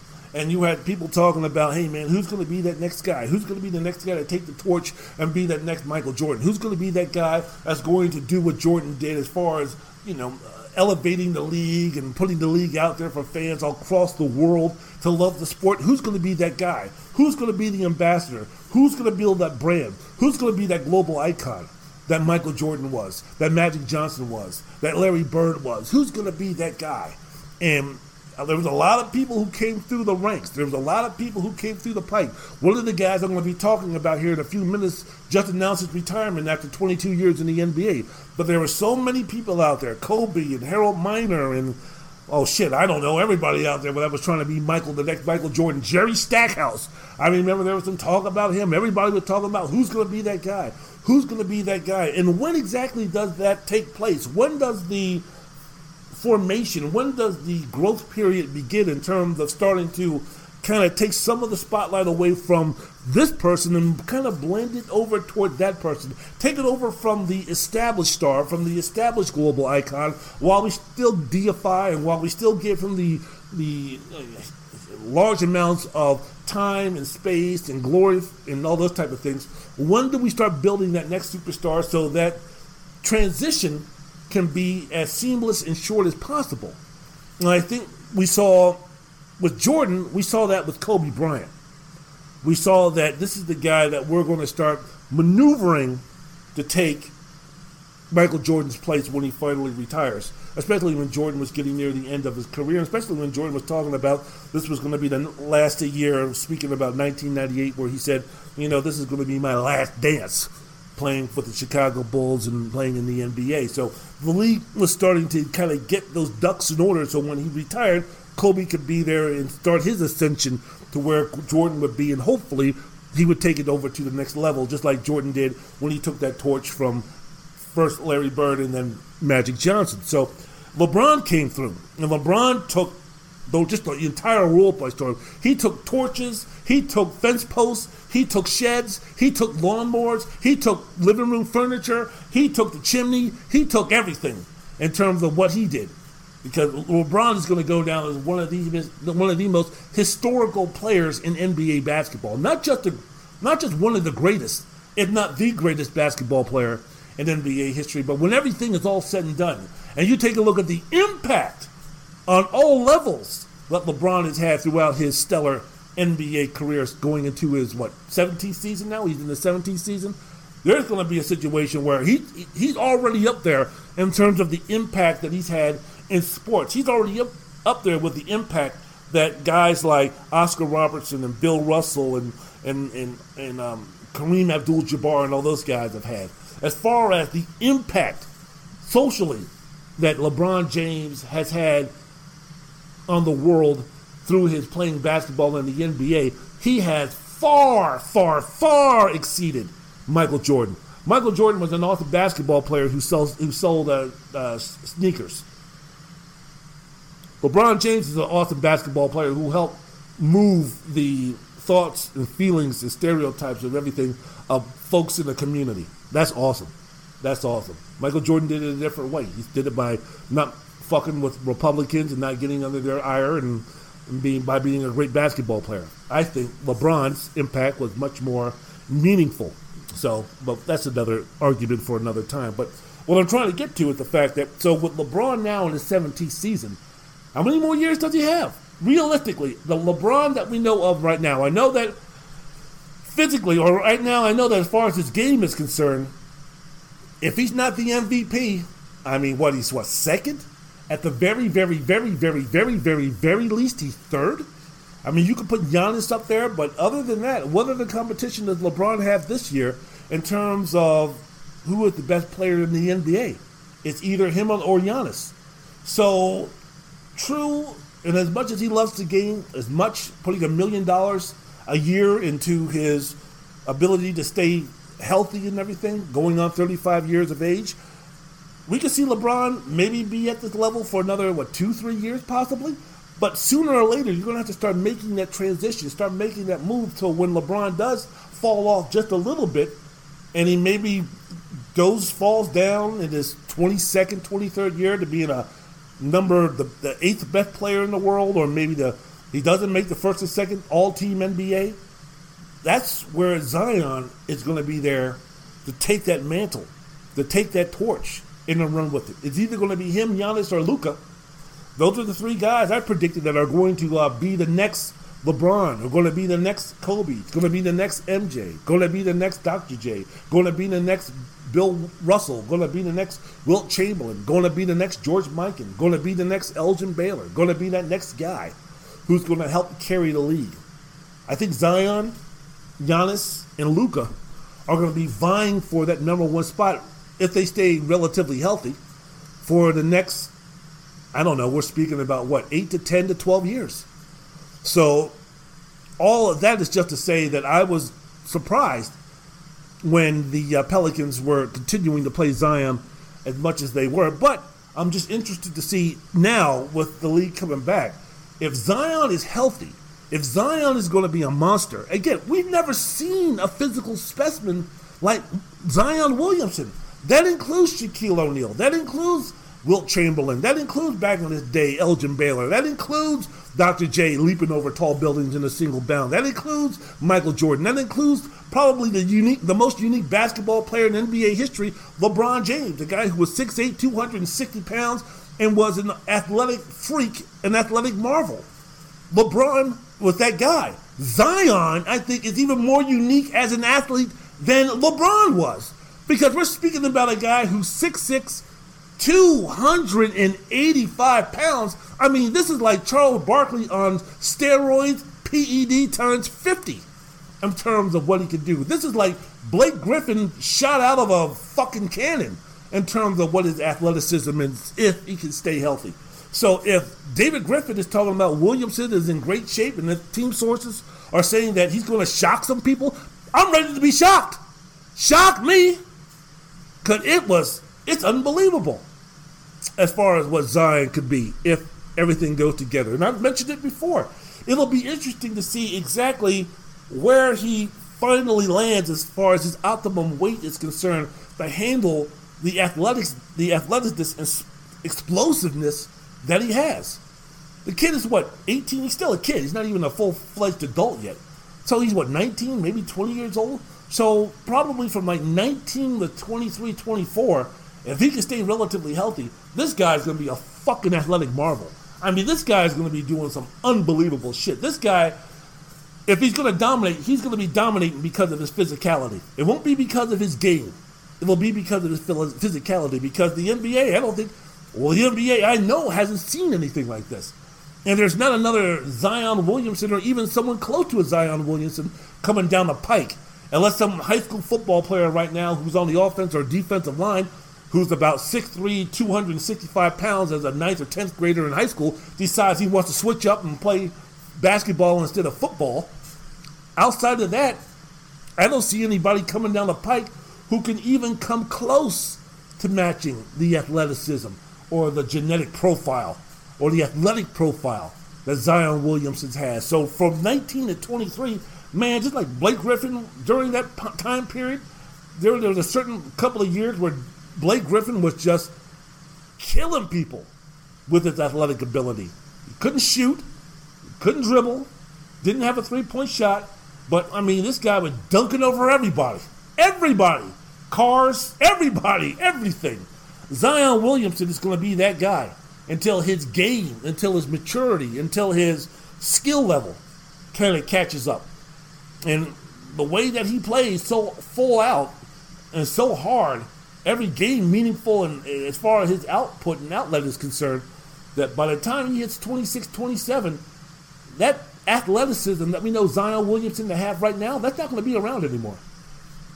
He's going to uh, he's going to lose that quicker because of his weight, because of just his body frame, because of how he plays so hard. We're hoping that he can compensate with the loss of athleticism. And I'm not saying he's going to fall off the cliff, but I'm saying instead of having a 47 inch vertical leap, he'll probably go down to a 39 or 41 inch vertical leap. But hopefully, he'll still have that incredible athleticism, not uber, not anything that we've seen before, not not mind blowing athleticism that he has right now. By the time Zion is 26, 27, instead of mind blowing, he'll just be unbelievable as far as an athlete is concerned. But he'll be able to hit a three point shot. He'll be able to know how to dribble drive and pull up from 12 feet. He'll be able to have back to the basket moves. He'll be a terror on defense or on a small ball lineup. He'll be a great rim protector. So hopefully he can evolve into that once, again, speaking around, I guess, 26, 27 in all actuality. Best case scenario, his unbelievable uber athleticism starts to dip a little. But I'm just interested to see the beginning of Zion because I feel, again, we were kind of cheated because of the injury, because of the long layoff in terms of him missing the first four months of the season, because of the way that he was limited, because of the fact that when Zion was playing, I mean, you know, this season he was over 300 pounds. Now, I wasn't there to step on the scale, I wasn't there to hear the measurements. But you know, many people in the league were talking about, man, Zion. He's listed at 285. He ain't no damn 285 after coming back from this injury, especially when you're dealing with a knee. I mean, we're speaking about a guy who's probably closer to 310 than he is 285. And he was still getting it done. And he was still showing some great athleticism. And he was still showing that strength in that girth and that intimidation through his physicality that's going to terrorize the league for years to come. Now I want to see what it's going to be like in terms of him being in better shape. I cannot wait. I cannot wait. I cannot wait. I cannot wait. Wendell's World of Sports. I'm your host, Wendell Wallace. So glad that you could be with us. Another thing, speaking about when the NBA comes back July 30th, what about the Philadelphia 76ers? Can they get it together in time? Basically, can they save Brett Brown's job, the head coach? The Sixers right now are 39 and 26. They're tied for fifth place with the Indiana Pacers in the Eastern Conference. They're within striking distance of the Miami Heat, and they're set to play. What they're set to play five straight games against five, sub 500 teams after opening the season against Indiana. So we'll, we'll see what happens. I want to know what is the physical status of Joel Embiid. Joel Embiid and Ben Simmons. That's what I want to know. That's going to be the key because we all know Joel. He sure do love him some Chick fil A's. He is a guy that's overcoming some injuries. He is a guy that's missed a couple of seasons because of those foot injuries. He is a guy that has come into camp out of shape. Now we're speaking about him coming down as far as the pandemic is concerned. How much has Joel Embiid kept himself in shape? Is Joel Embiid ready to play? And I'm not just talking about ready to play in terms of giving him 24 to 30 minutes. How much is Joel Embiid when the playoffs start? How much is Joel Embiid ready to make that transition from being that from being a monster to be a monster? And to be in that, he's got to be in some shape right now. Now, he did an interview with Lauren Rosen of NBA.com. And in the interview, I mean, he was sitting there talking about he's in shape, he's in shape, he's in shape. He said, quote, I've been going at it for the past four weeks, about six times a week, just trying to get a head start, get ready for whatever coming, whatever's coming. I have something to prove. I feel like whenever that opportunity comes, it's going to be my time. All right. I, have I've said this before. Really.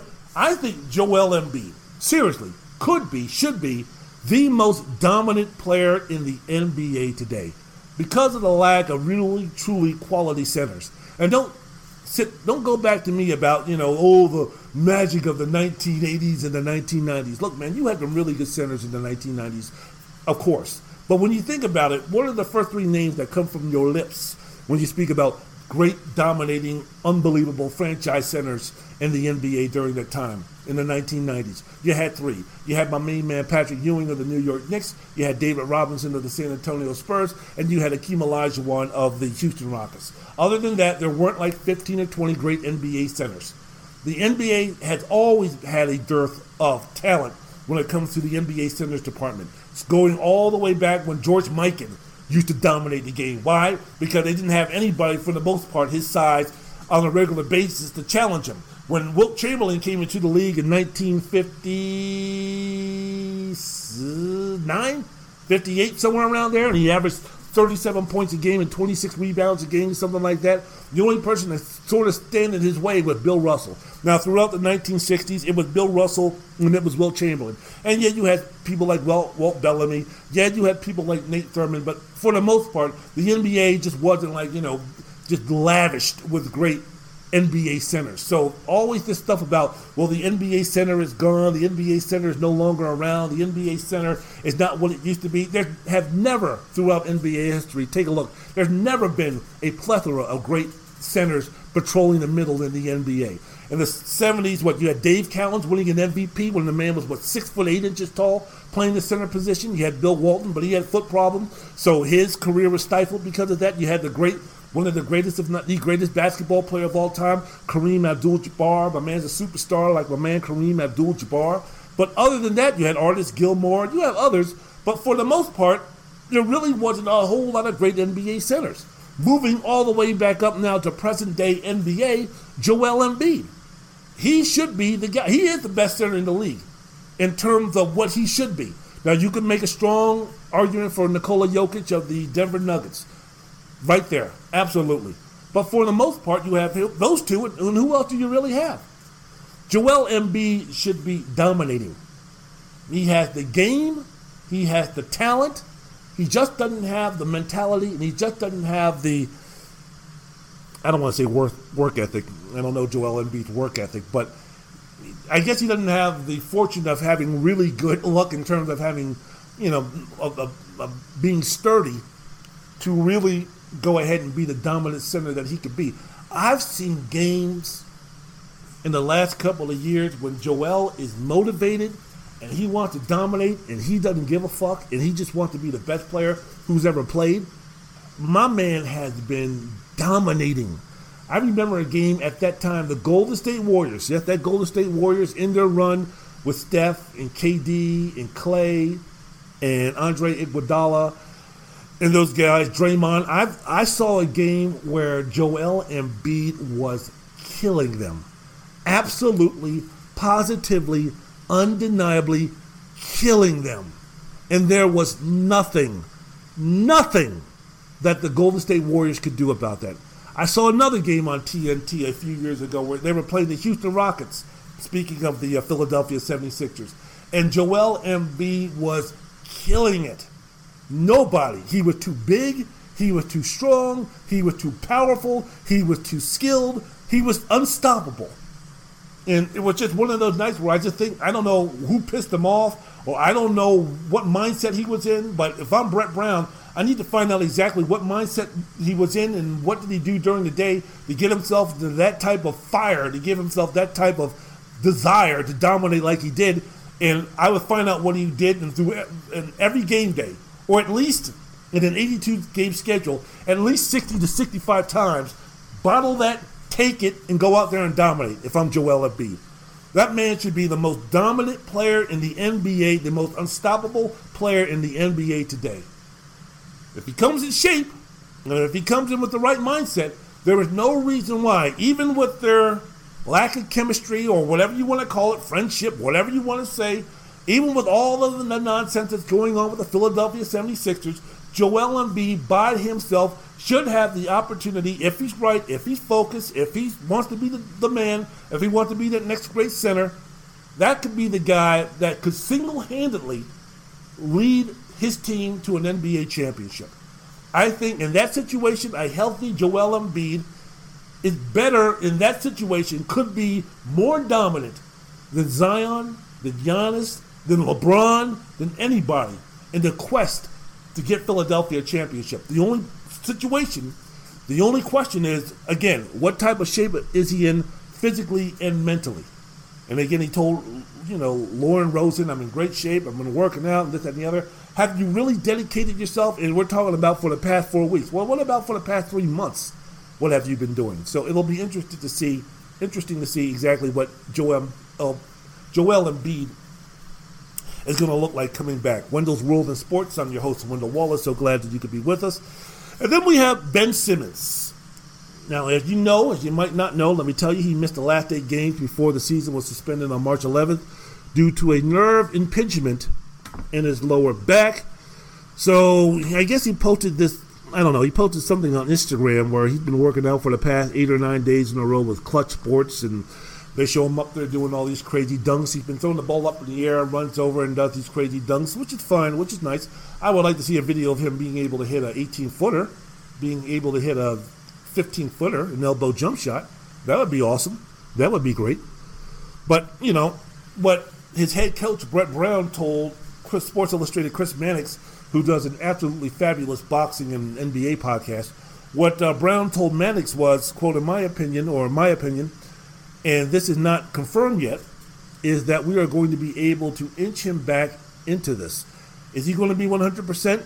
I don't expect that, but I think he is going to be available. I don't know, man. I mean, just that available?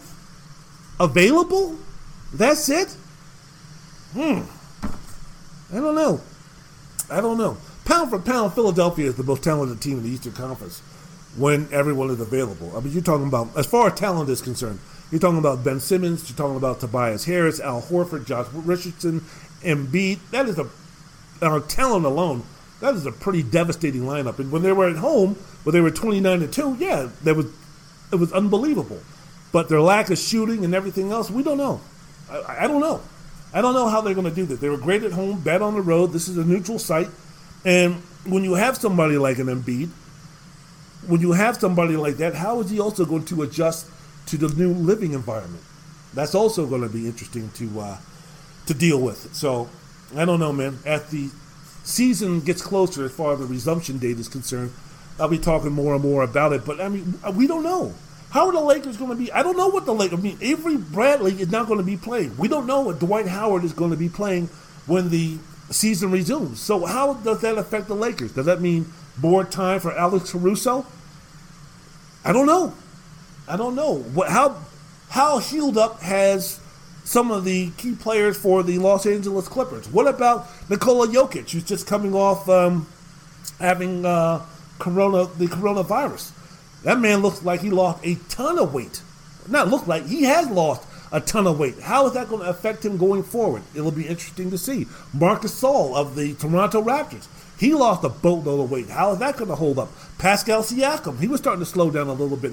Can he maintain being the man for the Toronto Raptors moving forward? The tandem of Kemba Walker and Jayson Tatum coming back. How are they going to acclimate to the environment and playing conditions out there in Orlando? The living conditions. You have to take into account all that. You know, the living conditions are going to play a huge role. Well, that's why they talk about asterisks Nah, man, whoever wins this championship is going to go down as one of the most resilient teams in NBA history.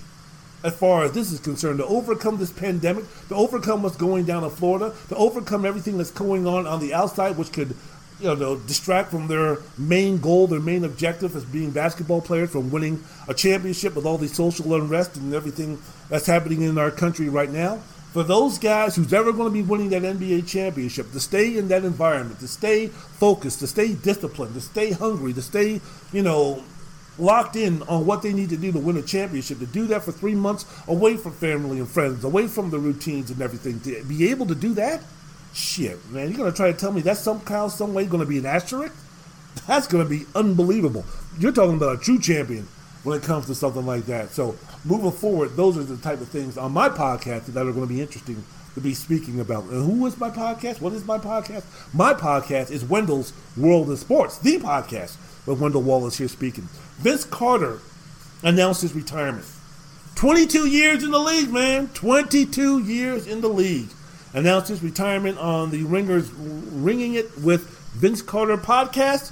He said he is officially done playing basketball professionally. He played eight. He played for eight teams in his 22 years. All right, for $200, please, if you could name the eight teams that Vince Carter played for during his illustrious NBA career.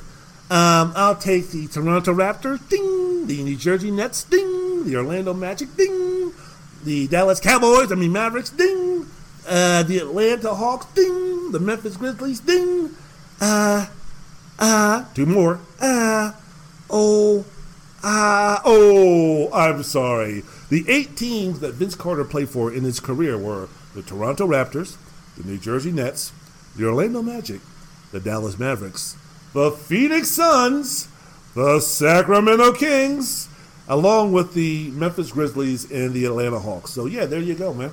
So, he's 19th all time in NBA history of scoring. He was the league's rookie of the year in 1999. He averaged 16 points per game throughout his NBA career.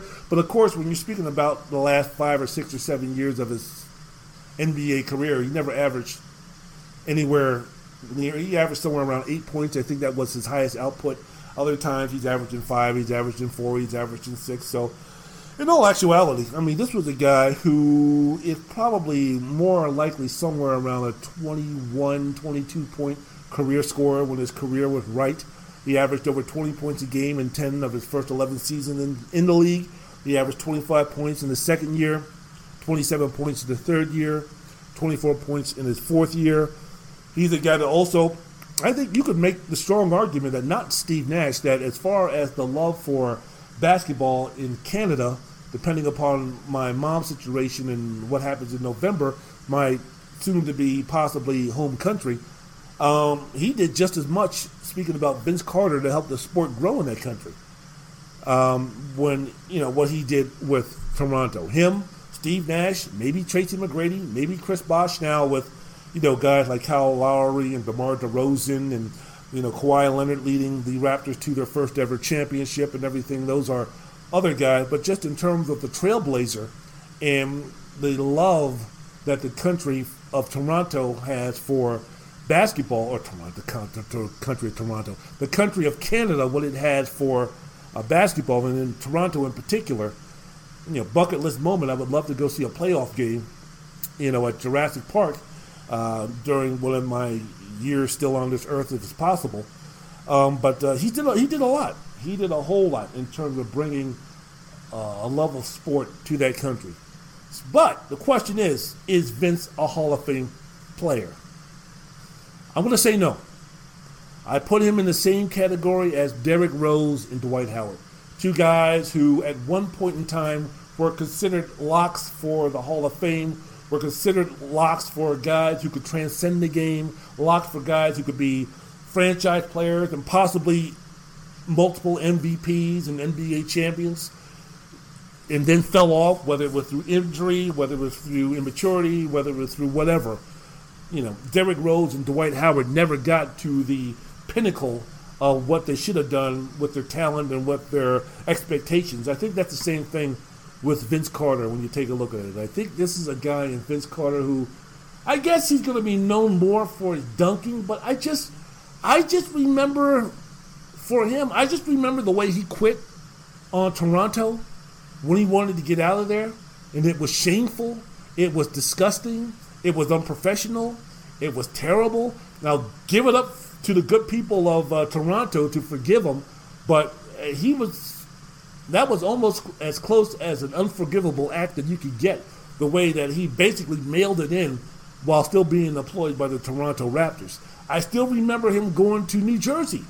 And he was supposed to be the guy that was supposed to uplift that franchise, and he never did.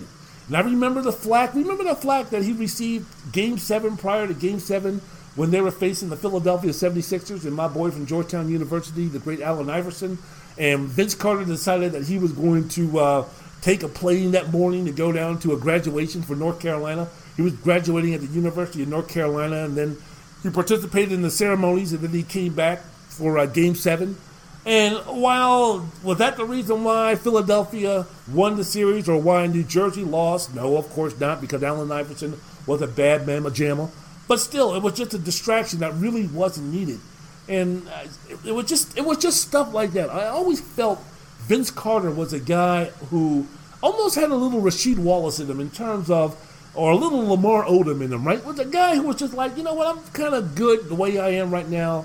I don't know if Vince Carter, especially in his younger years, like I mentioned before, the first 10, 11, 12 years of his NBA career, I don't, I don't think that he had, a lot, he had a lot of Michael Vick in him, I think, in terms of, I just think that he was the guy who was coasting a lot on his unbelievable athleticism and winning dunk contests and putting on dunk shows and dunking over Frederic Weis and keeping him away from joining the New York Knicks when the Knicks drafted him in the first round. I think that was uh, Vince Carter's claim to fame. I just think that he was happy with that. I mean, I thought that physically, if he ever put together some type of dedication or some true dedication and desire and passion for the game, taking it to another level, I, I, I thought that Vince Carter, just based on athleticism and just based on the skill set that he had, could have been the best player in the league. He could have been better than Kobe when Kobe was running amok among the league. He could have been better than Paul Pierce and all of those guys, his contemporaries at that time. But for just some reason, I don't know. It just seemed like Vince was a guy who was, yeah, I'll work hard and everything, but I'm not really going to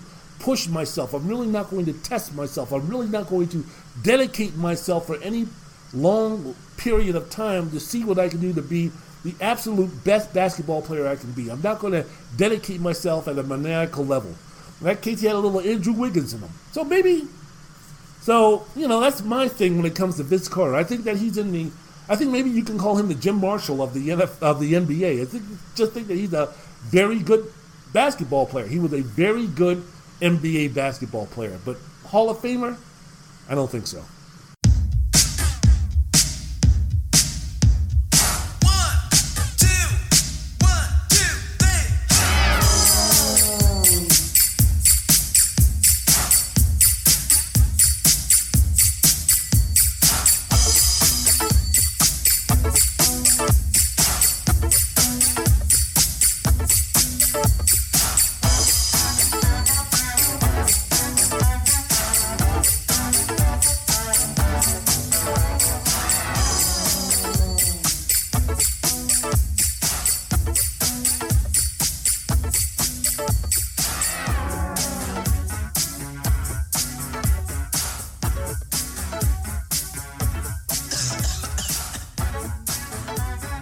World in Sports. I'm your host, Wendell Wallace.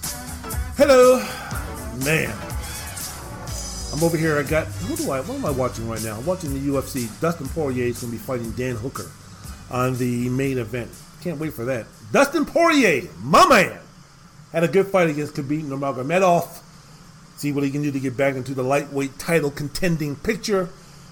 It'll, it'll be nice to uh, see some really good action tonight uh, am I gonna Uber tonight? I don't know, man. I don't know. Hey, man, could y'all do me a favor though? I mean, damn.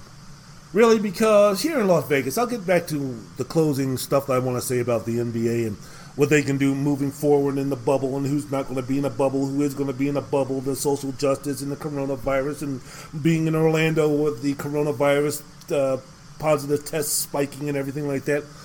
I'll get to that, but it's like for because you know right now I'm not working for the Clark County School District because number one it's the summer, and number two you know because of the virus I haven't been working for the district since March 11th, me being a substitute teacher. So what used to be my part-time job just to make a few extra bucks if I needed some money or whatever, which was Ubering, has now become my full-time job. No Ubers out here at all, by the way. If you're looking to get, I mean, if it's anything past eight o'clock. Um, and you're looking to get an Uber ride, uh, good luck to you. You might be waiting a little bit uh, because there's a lot of Uber drivers normally, I guess, who are not uh, working right now. But it's like, can I just say one thing to the folks in North Las Vegas? Know, here we got Summerlin, we got the Southwest Side. You know, we got certain areas. We got downtown, We've got you know Henderson, all these places I go to, driving around, trying to make a few bucks so I can pay my bills and keep my head above water. One of the main reasons why I haven't done a podcast this week. Some bills unexpectedly came up I had to go ahead and raise my goal in terms of how much money I need to make, which made me stay on the road a lot more, which made me uh, not being able to um, do my podcast or prepare for my podcast, which is why I'm doing it now this Saturday afternoon, mid afternoon. Can the folks from North Las Vegas please do me a favor? Could you please not get in my car smelling like fucking weed? Jeez, oh Christ, man! It's like, come on, y'all, do me a little favor, will you? Young young buck, young cat got in my car yesterday. We're talking about, hey, uh, this is this smoke friendly? Is this car smoke friendly? Come on, man. You know, is it smoke friendly? You realize that possibly I have to go to Summerlin to pick up folks, right? You know, possibly I might have to go to some rich folks area to pick up folks, right? And if they get into this car and it smells like weed, what are they going to assume? Either I'm smoking the weed or either someone else in this car is smoking the weed. Who's getting one star? Who's getting reported? No, you cannot fucking light up in my car, motherfucker. Sit your ass back down there, listen to your music, and shut the fuck up and enjoy the ride. Man, every time I go down to North Las Vegas, it's like, oh shit. Lord fucking knows I'm gonna get I'm gonna get in this car and it's gonna be smelling like some mother some motherfucker's gonna get in my car and it's gonna be smelling like weed and it has nothing to do with it had everything to do with the area of town. It had nothing to do with race or anything like that. I picked up people from North Las Vegas, black, white, and Hispanic. They all fucking smell like weed at one time or the other. So there is no like, you know, there is no like categorizing like black folks or Mexican folks from um, North Las Vegas. They all smoke weed or some nonsense like that. I've had some folks, not only I've had some white folks not only smoking weed but stink like shit. I mean, they smell like shit. And it's like, I can't pick anybody else up. I can't pick anybody else up in my car because not only does it smell like weed, it smells like shit.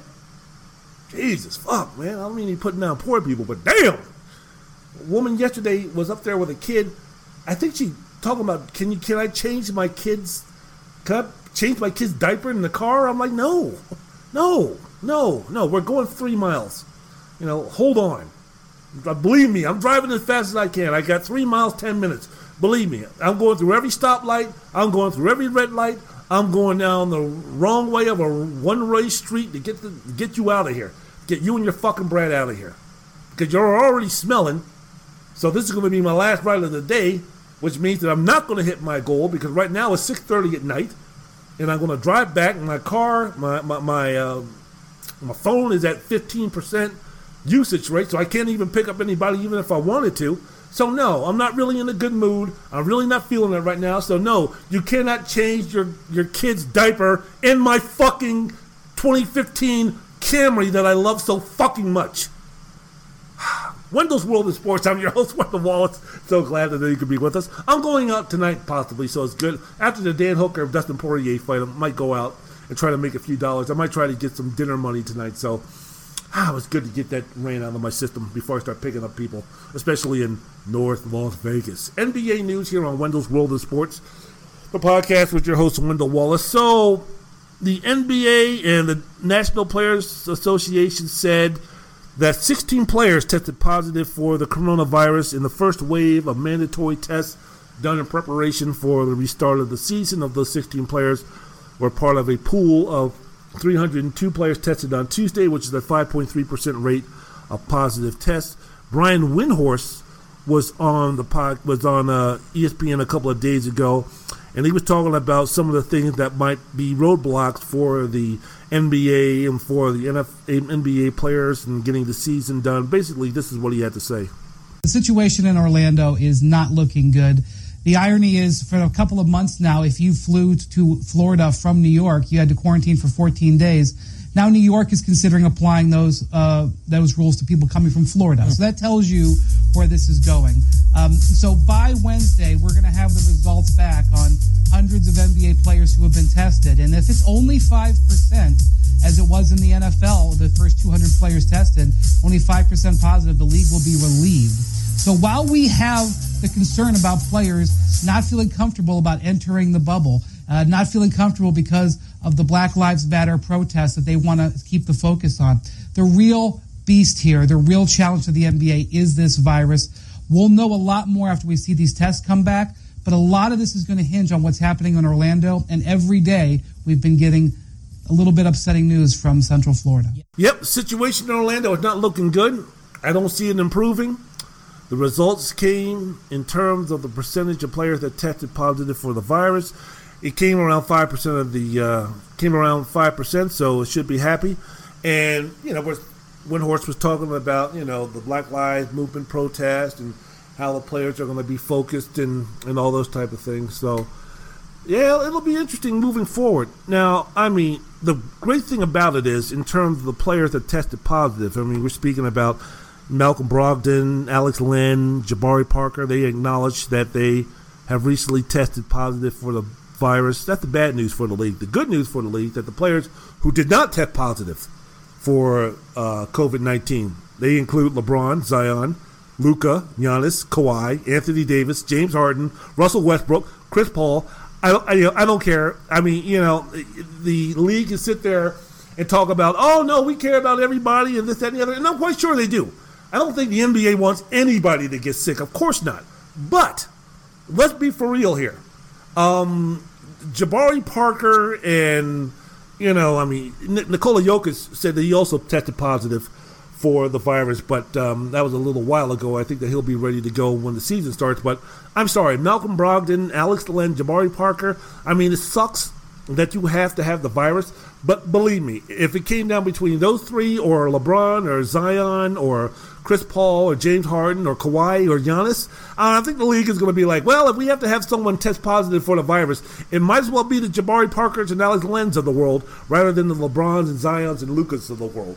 So those superstars are the ones that the league is most concerned about.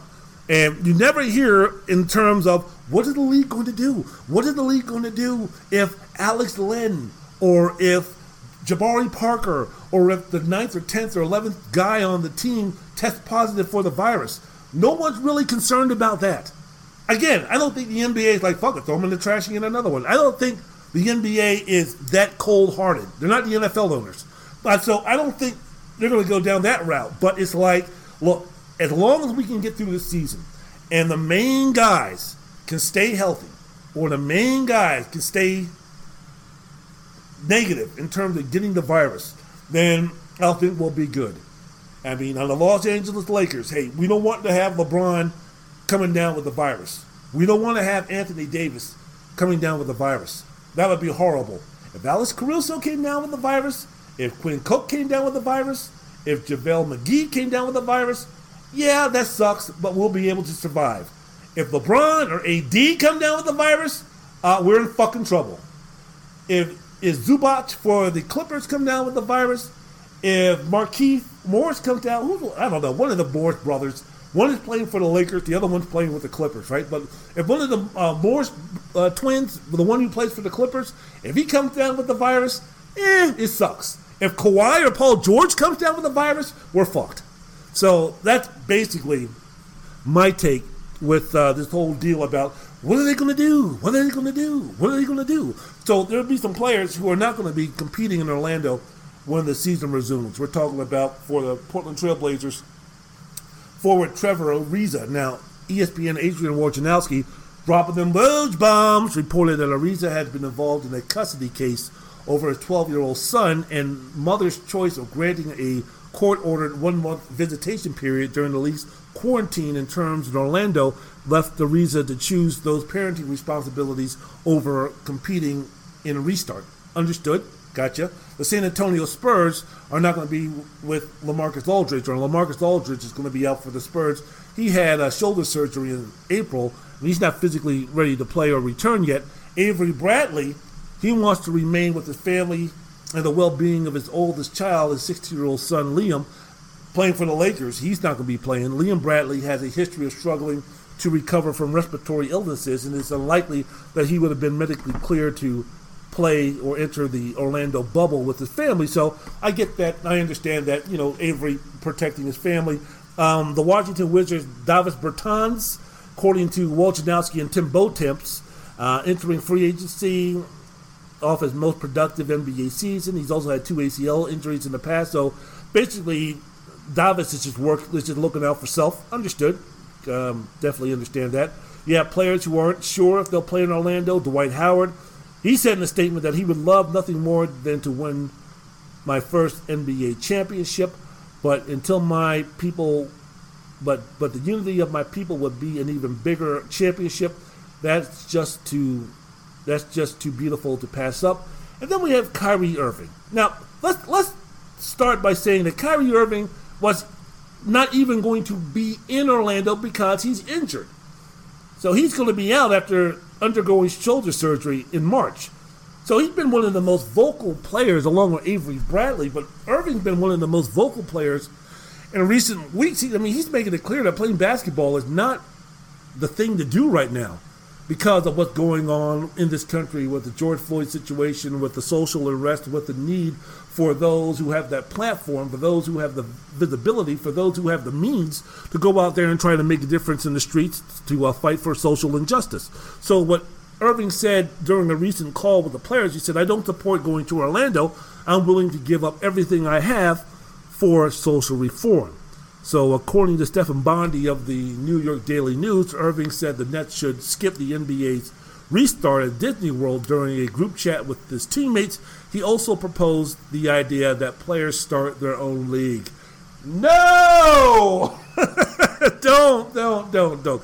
Hey, look, man, owners own, players build their brands, get their money, get their influence, build their platform to make changes in this world, and do their thing. I don't know. The uh, players need to be playing, owners need to be owners, and everybody take the advantages which each one of those positions give and go for self. Kyrie Irving, no, don't, no, no, no, no, no, mm-mm. No, man, go ahead and play. Go ahead and play. So, as reported by Adrian Wojnarowski and Malika Andrews of ESPN, Irving and Los Angeles guard Avery Bradley, as I mentioned before, helped organize the player coalition in an effort to give a voice to anyone who is reluctant to speak out about concerns with the league's restart plan. I, I no question, no problems with that. No problems with that. I mean, I love sometimes that Irving can be the fly in the ointment, or the fly in the buttermilk, or the fly in the soup, or whatever analogy you want to use for food. But uh, yeah, man, I, I I like the fact that Irving keeps these guys on their toes and giving options and stuff. You know, and he's right he's right. These problems and issues concerning the black community, I mean, they ain't going away after the protesting for the murder of George Floyd. They're not. But then also, you have to understand that people do need to go back to work. I'm not quite sure there are many people who would like to forego their job situation right now and go out and fight for social justice. But unfortunately, they have bills to pay. Unfortunately, or fortunately, they have the opportunity to make sure that their children are taken care of, that they have food on the table, that they have a roof over their head. So, as much as they would like to abdicate the responsibility of going to work and working a nine to five, what a way to make a living, don't call me Dolly Parton, there's also the you know situation where you know real life problems, grown up situations, grown up responsibilities. I gotta take, I gotta take. Uh, I gotta take uh, I gotta take them first. So, you know, I I understand what Kyrie is saying, but also I think there should be a way. And look, the NBA, the owners are talking about well, the only let's not forget that the only reason why the NBA is coming back because the owners need to make their money and this that and the other. Let's let's, let's also remember that none of these players' our arms are being twisted in terms of them coming back. The players who want to come back and play, the superstars who want to come back and play, they all want to play. Russell Westbrook is not protesting coming back to play. James Harden is not complaining about going back to play. LeBron James is not tweeting about how he's being made to come back to play. Kawhi Leonard is not being apprehensive in terms of his willingness to want to come back and play. You know, the majority of guys want to resume the season, and I think that the NBA, from the get go, has put it into the hands of the players and say, hey, look, you know what? If none of you guys want to come back, then if we need to cancel the season. We'll go ahead and do that. But I think from the get go, when this first happened, that the NBA and its players were willing to come back, were wanting to come back. So no one here is twisting the arms or making these NBA players want to come back. And the situation for the NBA owners is such they put into place to say if you don't want to play, if because of any situation whatsoever, you don't have to play. Now, if you're going to go ahead and protest, you're not going to get paid, or if you're going to go ahead and do other things, and, and, and that's the reason why you're not going to be playing, you're not going to get paid for it. But if you have some underlying condition which would increase your risk of contracting the COVID 19 virus, and you have a medical report or your doctor's report or a doctor's note or whatever you want to call it that says that you know the risk of you contracting this virus is increases in this situation and can be deadly and can be a real risk to your health, uh, health, you can go ahead, not come to the bubble, and still get paid. So I, I think it's been a pretty good situation for the players to be put in. in terms of uh, their choices that they can make, and, and, don't, and don't feel that they need to make a choice that they're not comfortable or happy with. So if Kyrie and those guys, and maybe Bradley and those guys, and anybody else in those guys want to go ahead and go out on the streets or do what you need to do to fight social injustice, go for it. Fantastic. Kyrie has made plenty of money to where if he doesn't come back and, and play, and I don't even know, even with the injury, I think he still might get paid. I think in a situation like that, he, he still might get paid because, as I mentioned before, with him being unable to play because of the injury to his shoulder, that he was getting paid even um, even before that. So if him and Kevin Durant and others and anybody else and um, Dwight Howard or everybody else, who Dwight Howard made a boatload of money throughout his career, if he feels that uh, you know what doing the good for the community is more important or takes precedence over fighting for a championship in basketball, hey man, I go for it. I think that's awesome. I think that's really wonderful. Mentioned before, you know, the the the, the turn in the anger and the thoughts and comments and actions and threat of violence and destruction. You know, I, I think everything in terms of what's happening with the protesting, I've said it before and I say it again. Once the protesting and the marching is over, as James, as James Brown said, once the protesting and the marching is over, what are you going to do? Where are you going to go? How are you going to keep the momentum? What's going to be happening? And I tell you one thing this shit still ain't over. There's, we're still, black folks are still getting lynched, and people are calling it suicides. Police are still violating our rights and disrespecting us and discriminating against us and murdering us and still getting away with uh, still getting away with that type of stuff. The asshole, the domestic terrorist who murdered Breonna Taylor in Louisville has not been arrested yet. He's still walking the streets. I don't give a fuck that he lost his job. Are you fucking killing me? I go ahead and I kill somebody and I go to work the next day and they find out and I fire me. Guess what? That's not, that ain't good enough. Someone would need to take my black ass into custody if I went ahead and murdered somebody like this officer did with Breonna Taylor. That attention, those marches, those protests, those threats of violence to that city if something doesn't get done needs to be happening in Louisville. It needs to be happening in Wilmington, Delaware. It needs to be happening in Tacoma, Washington. It needs to be happening all over the places where we have instances of police brutalizing, murdering, disrespecting, violating black folks' civil rights.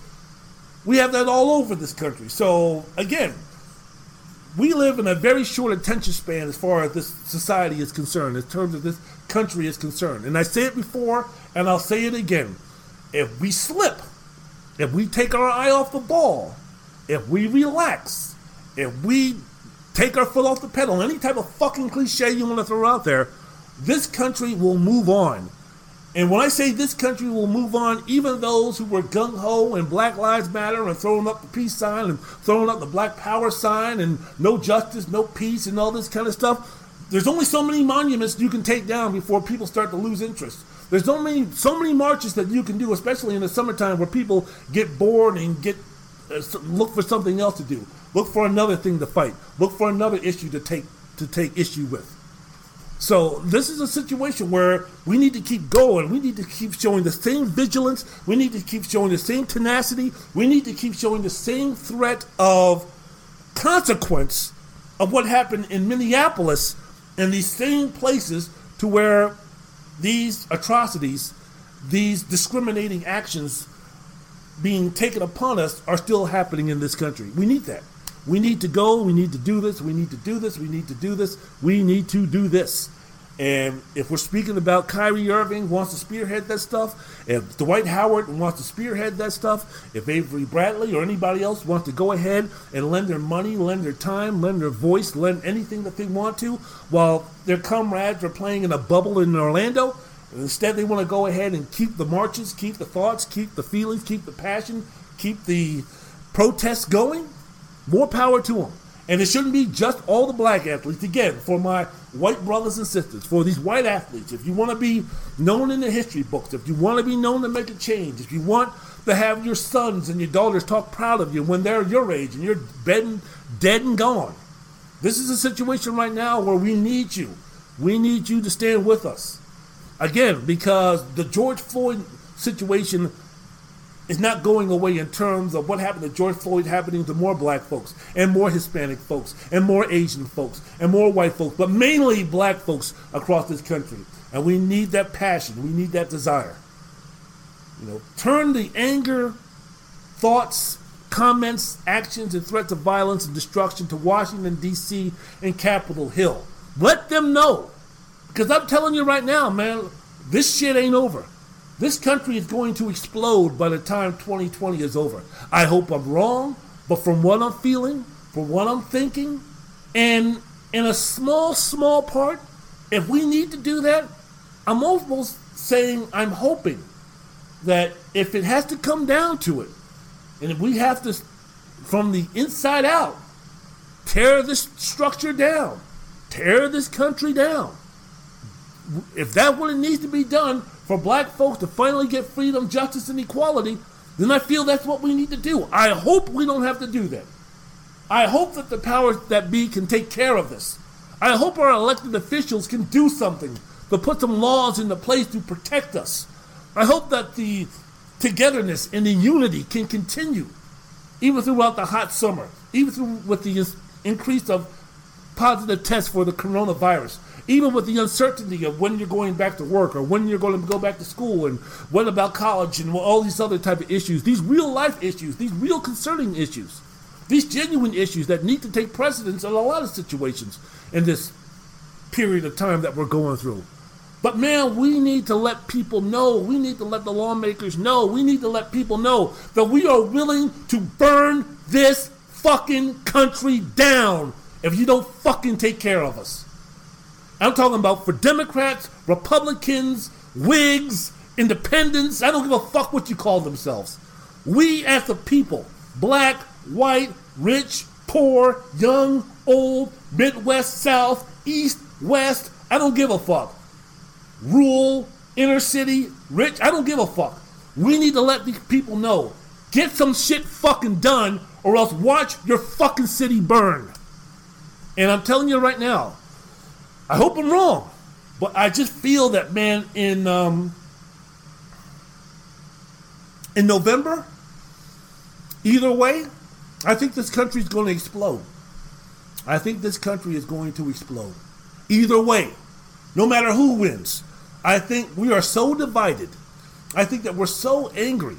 I think that we're so dysfunctional as a country right now and as a people right now, despite the rebound, despite the comeback of of, of, of harmony and unity. I think that for, I don't think those bonds are going to be strong enough to hold down what's going to be happening in November. Whether the asshole that we have in the White House right now gets reelected or Joe Biden wins, I think either or, I think this country is going to explode. I think it's going to explode in violence. And my only question is during this pseudo civil war that we're going to be having, and God, I hope I'm wrong. Lord, I hope I'm wrong. Man, I hope I'm wrong. I am not, I am not, I am not, I am not hoping for this in any way, shape, or form. I don't want to see bloodshed. I don't want to see violence. I don't want to see cities burned. I want to see unity. I want to see harmony. I want to see peace. I want to see togetherness. I want to see a peaceful transition. Either way. But I don't think we're going to get that. I think this country, especially when we hit the second wave of corona, I think we're going to be on edge. I think we're going to be edgy. I think that we're going to have attitude. I think we're going to be in a foul mood. I think we're going to be wanting to explode. I think we're going to be looking at parts of this country, whether it's Texas, whether it's Florida, whether it's the Midwest, where people I think are going to be quarantined for a long period of time, having the idea, having the thoughts, having the feelings, having the you know the feeling of being oppressed, being their rights taken away, their liberties taken away because of things that are going to be happening with coronavirus falsely, wrongly, whatever you want to say. But I think you build that up. You build up people's tension. You put them in the position that they're going to be in. And then either way, their man loses or their man wins. I think we're going to explode in December or in November. I really think that we're going to do it. And for the athletes, for the athletes, black and white, whether we're speaking about football, whether we're speaking about basketball, whether we're speaking about the UFC, whether we're speaking about tennis, man, we're going to need LeBron. We're going to need Colin Kaepernick. We're going to need DeAndre Hopkins. We're going to need DeAndre, uh, Deshaun Watson. We're going to need Malcolm Jenkins. We're going to need Chris Long. We're going to need Gordon Hayward. We're going to need everybody. We're going to need Sidney Crosby. We're going to need everybody to be out there and just say and do what James Brown did when Dr. King was killed in 1968, April 5th, and he went to Boston. He basically stopped the riot because the black folks in that community were ready to riot, rightfully so, after the killing of the modern day human messiah for our community. And the cities were burning, and the places were burning, and the um, cities, big cities, and black communities were going up in flames. And Boston was about ready to explode. And James Brown came into the Boston Garden on April 5th, 364 days before Wendell Wallace, George Truly, was born. And he came in there and he saved that town with that concert. He saved that town.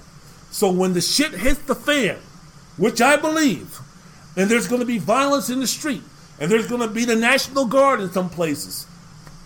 LeBron, we're going to need you. Tom Brady, we're going to need you. Aaron Rodgers, we're going to need you. Giannis, we're going to need you. The Williams sisters, we're going to need you. Maria Sharapova, we're going to need you. We're going to need you. We're going to need each and every one of you to see what we can do. So keep that shit going, man.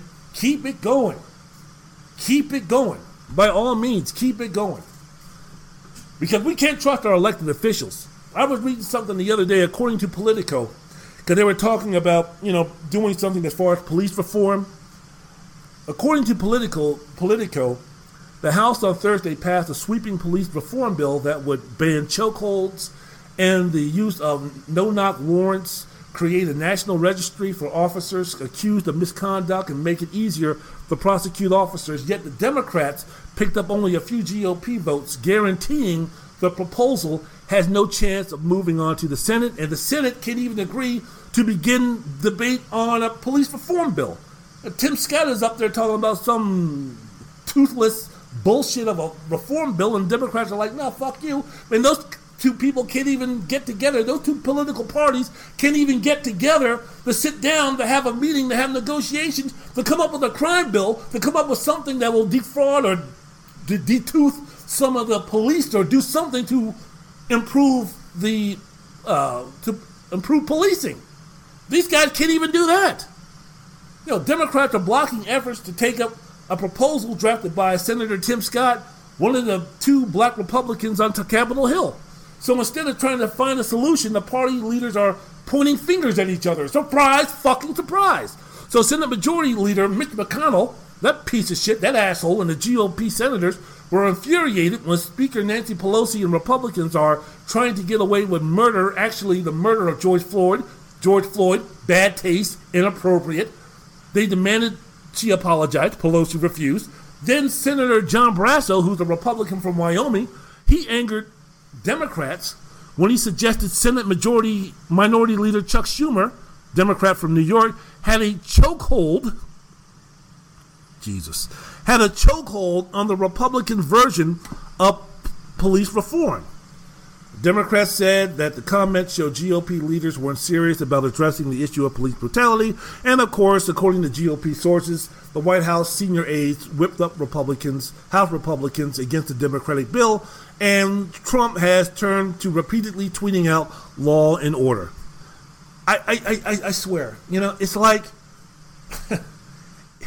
once again, as I mentioned before, yes, lawmakers have played a role in the development of our, in our country.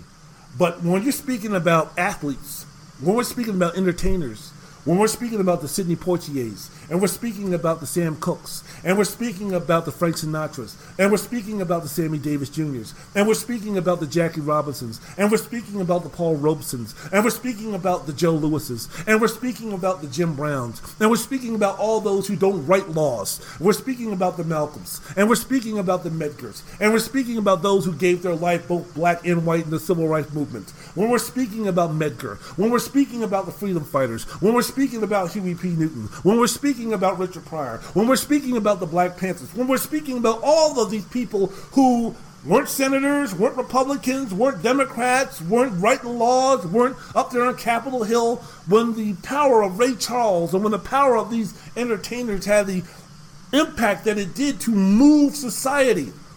That's why I say before, man, these athletes, come on. Look at the assholes that we have in Congress right now, both Republican and Democrat. Both of these people, both of these parties. What the fuck's the matter with y'all? You got a country right now that you're in charge of that's coming apart at the fucking seams, and you guys are still pointing fingers at each other. What are you guys, five years fucking years old? Yeah, I'm fucking mad about this because again, I see a country that's going down to a part to where we are going to destroy this country. And both sides, Democrats and Republicans, are going to be held responsible for it equally. Equally. Because both of you motherfuckers can't get into a room and act like fucking adults and see what you can do to, to save this fucking country. We elected you to do that and you're failing us miserably. Both of you guys. Both parties. No one is abdicated from blame. Both of you guys are fucking things up. And it's fucking pissing me off because guess what? It shouldn't be LeBron James' job. It shouldn't be Peyton Manning's job. We shouldn't be calling for athletes and entertainers and singers and actors. We shouldn't be asking these guys. We shouldn't be begging these guys to help save the country because you guys are too fucked up to do it yourselves. Because you guys are too selfish. Because you guys are too greedy to do it yourselves. We should be able. To, you know what? It would be cool. If, I bet you LeBron James would just love to shut up and dribble. I bet you Kevin Durant would just love to shut up and dribble. I'm quite sure Gregg Popovich would love to just shut up and coach. I'm quite sure Tom Brady would love to just, or Colin Kaepernick. I would love to see him. I'm quite sure he would love to be able just to throw touchdown passes and play football. I'm quite sure those guys would love to do that. Laura Ingraham, you ungrateful cunt. I'm quite sure they would love to do those type of things. But guess what? We have people in office right now who are not allowing them to do so. So if you have Republicans and Democrats who aren't doing anything for their communities, who's going to step up and say something? Surely not them, even though it's their job. So it's up to LeBron. It's up to Colin Kaepernick. It's up to the Williams sisters. It's up to Kyrie Irving. It's up to Malcolm Jenkins. You know, it's up to Calais Campbell. It's up to those guys to try to do what they can to save these communities, which in turn to try to save this country, because you sorry motherfuckers are too busy yelling and screaming and ignoring each other and insulting each other to get anything done. Unfucking believable, the world and the country that we live in. Unfucking believable. The perceived threats to American democracy are what? China, Russia, Iran, North Korea, Iraq? Shit. You know who I'm scared of? More than Putin? More than Kim Jong un? More than ISIS? More than jihadi leaders? You know who I'm more scared of than those guys in terms of destroying this country? I'm more scared of the guy we got in the office right now. I'm more I'm I'm more fearful of Nancy Pelosi, Chuck Schumer, and Mitch McConnell than I am Vladimir Putin Kim Jong Un or ISIS. Those guys are just sitting back and they're just letting the leaders of this country destroy it on their own. I'm quite sure the guys at ISIS are sitting back going, "Why do we need to go ahead and do something stupid? These stupid motherfuckers in Congress, they're doing their, they're doing our job for us." Putin's sitting back laughing his ass off since he has his puppet in the in the White House right now. I'm quite here sure he's sitting back saying, "Yep, just part of my plan." And guess what? That fucking country is so stupid. That idiot might even get reelected. what do I have to do? Why do I have to infiltrate and do anything on Facebook? There's already too many stupid motherfuckers out there who will vote for that idiot anyway. I don't have to do anything. I can just sit back and relax and continue to eh, eh, eh, try to take over Europe. I don't need to do anything. Kim Jong Un doesn't have to do anything. He's, Americans are too busy destroying this country. Politicians are too busy destroying this country. Telling you. So it's another, it goes right back. Black Drew Brees, we need your help. Malcolm Jenkins, we need your help. Deshaun Watson, we need your help. Patrick Mahomes, we need your help. Adam Jones, we need your help. Aaron Judge, we need your help. Because if not, we in some trouble. We are in some big trouble. So that's what we need to get it fixed or burn it down. And I'm telling you right now, you know what will have Congress move? You know what would happen? If they wanted a crime bill today with any teeth, if they wanted something that would really do something as far as, you know, straightening up the problems in the police department, you know what would really get them to move? If the same thing, if the same thing that happened in Minneapolis happened right around Capitol Hill. Now, of course, it would never get that far because those assholes, those cowards, those gutless fiends would send out the National Guard and everything else to stop the protesters from doing to DC what they did to uh, some of the parts of Minneapolis. But I'm quite sure one thing if that shit was happening for real, those motherfuckers in Congress, both Democrats and Republicans, would get some shit done. The threat of violence. If we said, Nancy, we know where you fucking live. Chuck in New York, we know where you fucking live. We know your neighborhood. We're angry. We're really angry. And guess who's going to be in your neighborhood tonight? Unless you get some shit done. Nancy in California, we know where you fucking live. Bitch Mitch McConnell in Kentucky, we know where you fucking live. And we're marching, and we're upset, and we're angry, and we're short tempered. You motherfuckers better do something, or else, guess what? America's going to be right there for the entire world to see. America's leaders using violence to try to try to, to try to mute their citizens. That's going to be shown all over the world. The great United States of America, the leaders of peace, the true democracy, right? All over the world is going to be shown tear gas, rubber bullets, violence, the National Guard, the Army on its citizens. On its citizens. How embarrassing for these folks in Congress right now would that be? How embarrassing would that be? Well, let me fucking tell you something. If you don't get some shit done, that's what's gonna fucking happen. That's exactly what's gonna happen. Don't lead us to that alternative. Don't lead us to that resolution. Don't lead us to that being the only option. Because you know the playbook. You absolutely know the playbook. Those guys are just gonna wait it out. They got an election coming, so they're just gonna wait it out and they're gonna stall and they're gonna try to get get you to lose sight of what's going on and then some other shit's gonna come out, and then the idiot that we have in the White House right now is gonna say something stupid that's gonna get their people's minds off of the fact that we need police reform and everything else. And then, you know, the work of the far right is going to be doing their shit to be talking about protesters and the black protesters or Black Lives Matter are no good and, and they're all terrorists and we all need to come together and all lives matter and all of that shit's going to be happening. Man, we cannot, we cannot, we cannot, we cannot let them get away with that shit. The haters, those who don't believe, those who want to stay where we were before, that, that's everybody. I don't give a damn. I'm talking about it's not exclusive to race or gender or political agenda. I'm not talking about that. When everything in November breaks down, it ain't going to be about black versus white, uh, black versus white is going to be about right versus wrong. And if it comes down to that, if you're on the right side, I don't give a fuck who you are Republican, white, Asian, gay, atheist, I don't give a fuck. I don't care. Because it ain't about race, it ain't about gender, it ain't about any of that stuff. It's about what's right and what's wrong in this country. And I think, as far as the athletes are concerned, which all ties back into the athletes because they have that platform.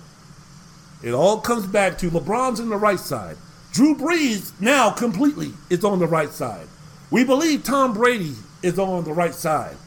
We believe those in the NBA and the NFL, the high majority, and Major League Baseball, and the NHL, and those employed by the UFC, and those employed by Bellator, and those employed by every other sport. When you're speaking about these athletes of great renown and great influence and great power, are going to be on the right side. We're going to need them.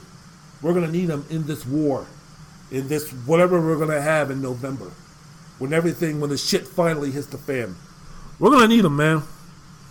We're to need them because um, the people that we have in office right now, regardless of political power, regardless of political affiliation, ain't doing nothing. Ain't doing nothing for us. All right. I am done. I am out of here. I want to thank you very much for listening to the podcast. Wendell's World of Sports will be back soon. Be good. Be safe. Be smart. Wear a mask. Look after each other. Don't be so selfish. Think about others. Love. Unite. Peace. Listen. Listen. Learn. Listen. No, no, no, no, no. We don't want your comments. We don't want your opinions. We don't want your yeah buts. No, no, no, no, no, no, no, no. It's no time for yeah buts right now. It is no time for yeah buts. Listen. Learn. Grow. Listen. Learn. Grow. Listen. Learn. Music.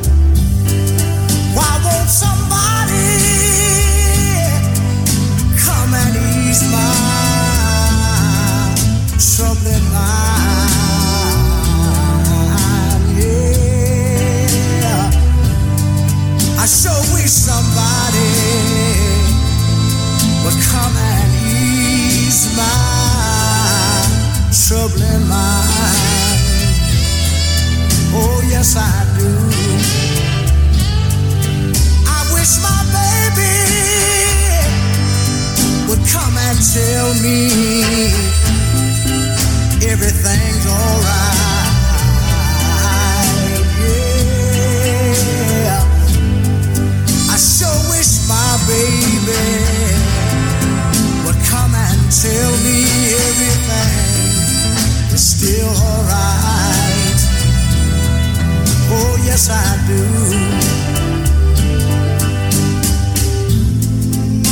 They tell me you tell somebody your troubles? Trouble fly away from you. I'm looking, I'm looking, I'm looking, I'm looking, I'm looking for somebody. I can tell my troubles too. Why won't somebody? slide.